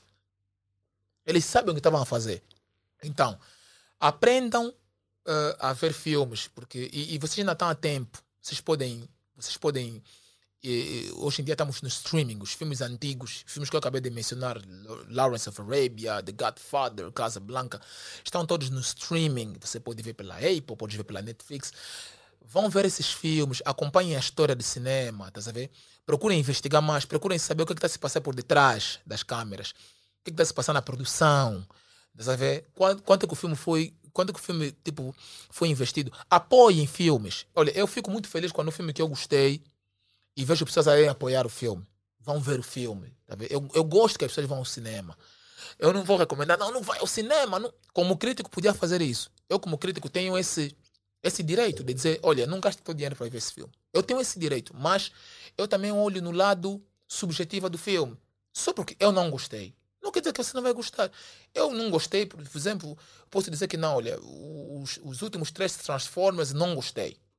Mas tem pessoas que Gosto, gostaram. como então, de- devemos respeitar todo mundo, todo filme é subjetivo, mas cada um tem direito de dar a sua opinião. Uma coisa que eu eh, noto que aqui na banda, principalmente, acontece, é que as pessoas não têm opiniões, têm posicionamento. Não, esse filme, mesmo, esse filme mesmo é podre. Não, calma aí, tá bom. Você não gostou, mas tem pessoas que gostaram. Não, você é maluco, você vai gostar desse filme, você é mais velho. Tipo, tem pessoas que falam, eu vou ver boneco. Mas Complicado. Come on, bro. É arte. É, é, como, é como na nossa música. Tem músicas que as pessoas não gostam de ouvir. Tem músicas que eu não gosto. Que eu, que eu não, não sinto nada. Mas tem público para tal. Devo respeitar a arte. Estás a ver? Se é arte que você. Se é, se é realmente filme que você gosta, então você deve respeitar as pessoas que fazem isso. Estás a ver? E saber diferenciar. Não. Estou a ver um filme como Velocidade Furiosa. Então já sei o que esperar. Então tudo que acontecer, yeah, vou olhar. ok. Yeah, aceitar. Agora, um filme que se leva a sério e depois faz coisas cheesy, você tem o direito de criticar. Não, esse filme até começou bem, estava sério, mas depois, ah, não sei o quê, não esperava isso. Então, é muito normal, tá vendo? Então, família, é simples. Aprendam a ver filmes, aprendam, aprendam a ver filmes e assistam. Assistam bons filmes, é importante. Yeah, é com essa recomendação do Just que nós de certa forma vamos despedir, mas antes vou pedir para todos vocês que deixem o vosso like, porque assim vocês estarão a permitir com que o API do YouTube partilhe mais esse conteúdo, assim demonstrar que ele é interessante e poderá agregar mais conhecimento para muita gente. Se tu gostaste desse conteúdo, para além de tu deixares o teu, o teu like, partilhando com os teus seguidores e os teus familiares é uma das coisas mais importantes que tu podes fazer, porque assim também estarás a nos ajudar a crescer. Ajude-nos a bater a meta de 10 milhões de inscritos, não só no canal da Who Talks, bem que tu também tens um canal aí que é da Who Moment, onde passa a vossa rubrica favorita, que é a Bio. Yeah, yeah. E tem o canal da Who Clips, onde passam todos os cortes da Who Talks. Vocês em breve terão novos episódios no Minutos do Empreendedor, bem como terão episódios de reações aqui dos episódios que são lançados. Então não parem de deixar o like, não parem de deixar sugestões para nós. E como o Justin já disse, se vocês querem ver uma recomendação dele, ou seja, se querem ver uma análise que ele possa fazer de um determinado filme, uma série ou um anime, vocês já sabem o que fazer. Escrevam para nós e deixem ali, e ele por sua vez vai fazer a questão de ler e dar aquela, aquela boa vontade do, do seguidor, ok? Sabem que vocês são os mais importantes porque nós só estamos aqui graças a vocês que têm deixado props para nós e que nós queremos continuar contigo aí do outro lado, ok? Então, se quiseres fazer uma doação, seja bem-vindo, faça a sua doação. Não te preocupes em doar uma quantia muito avultada daquilo que tu não tens. Doa simplesmente aquilo que tu achas que é o mais essencial para você, porque a soma desse valor ao longo do tempo poderá gerar alguma coisa para nós, ok? Então, muito obrigado e um até já. Perfect. perfect,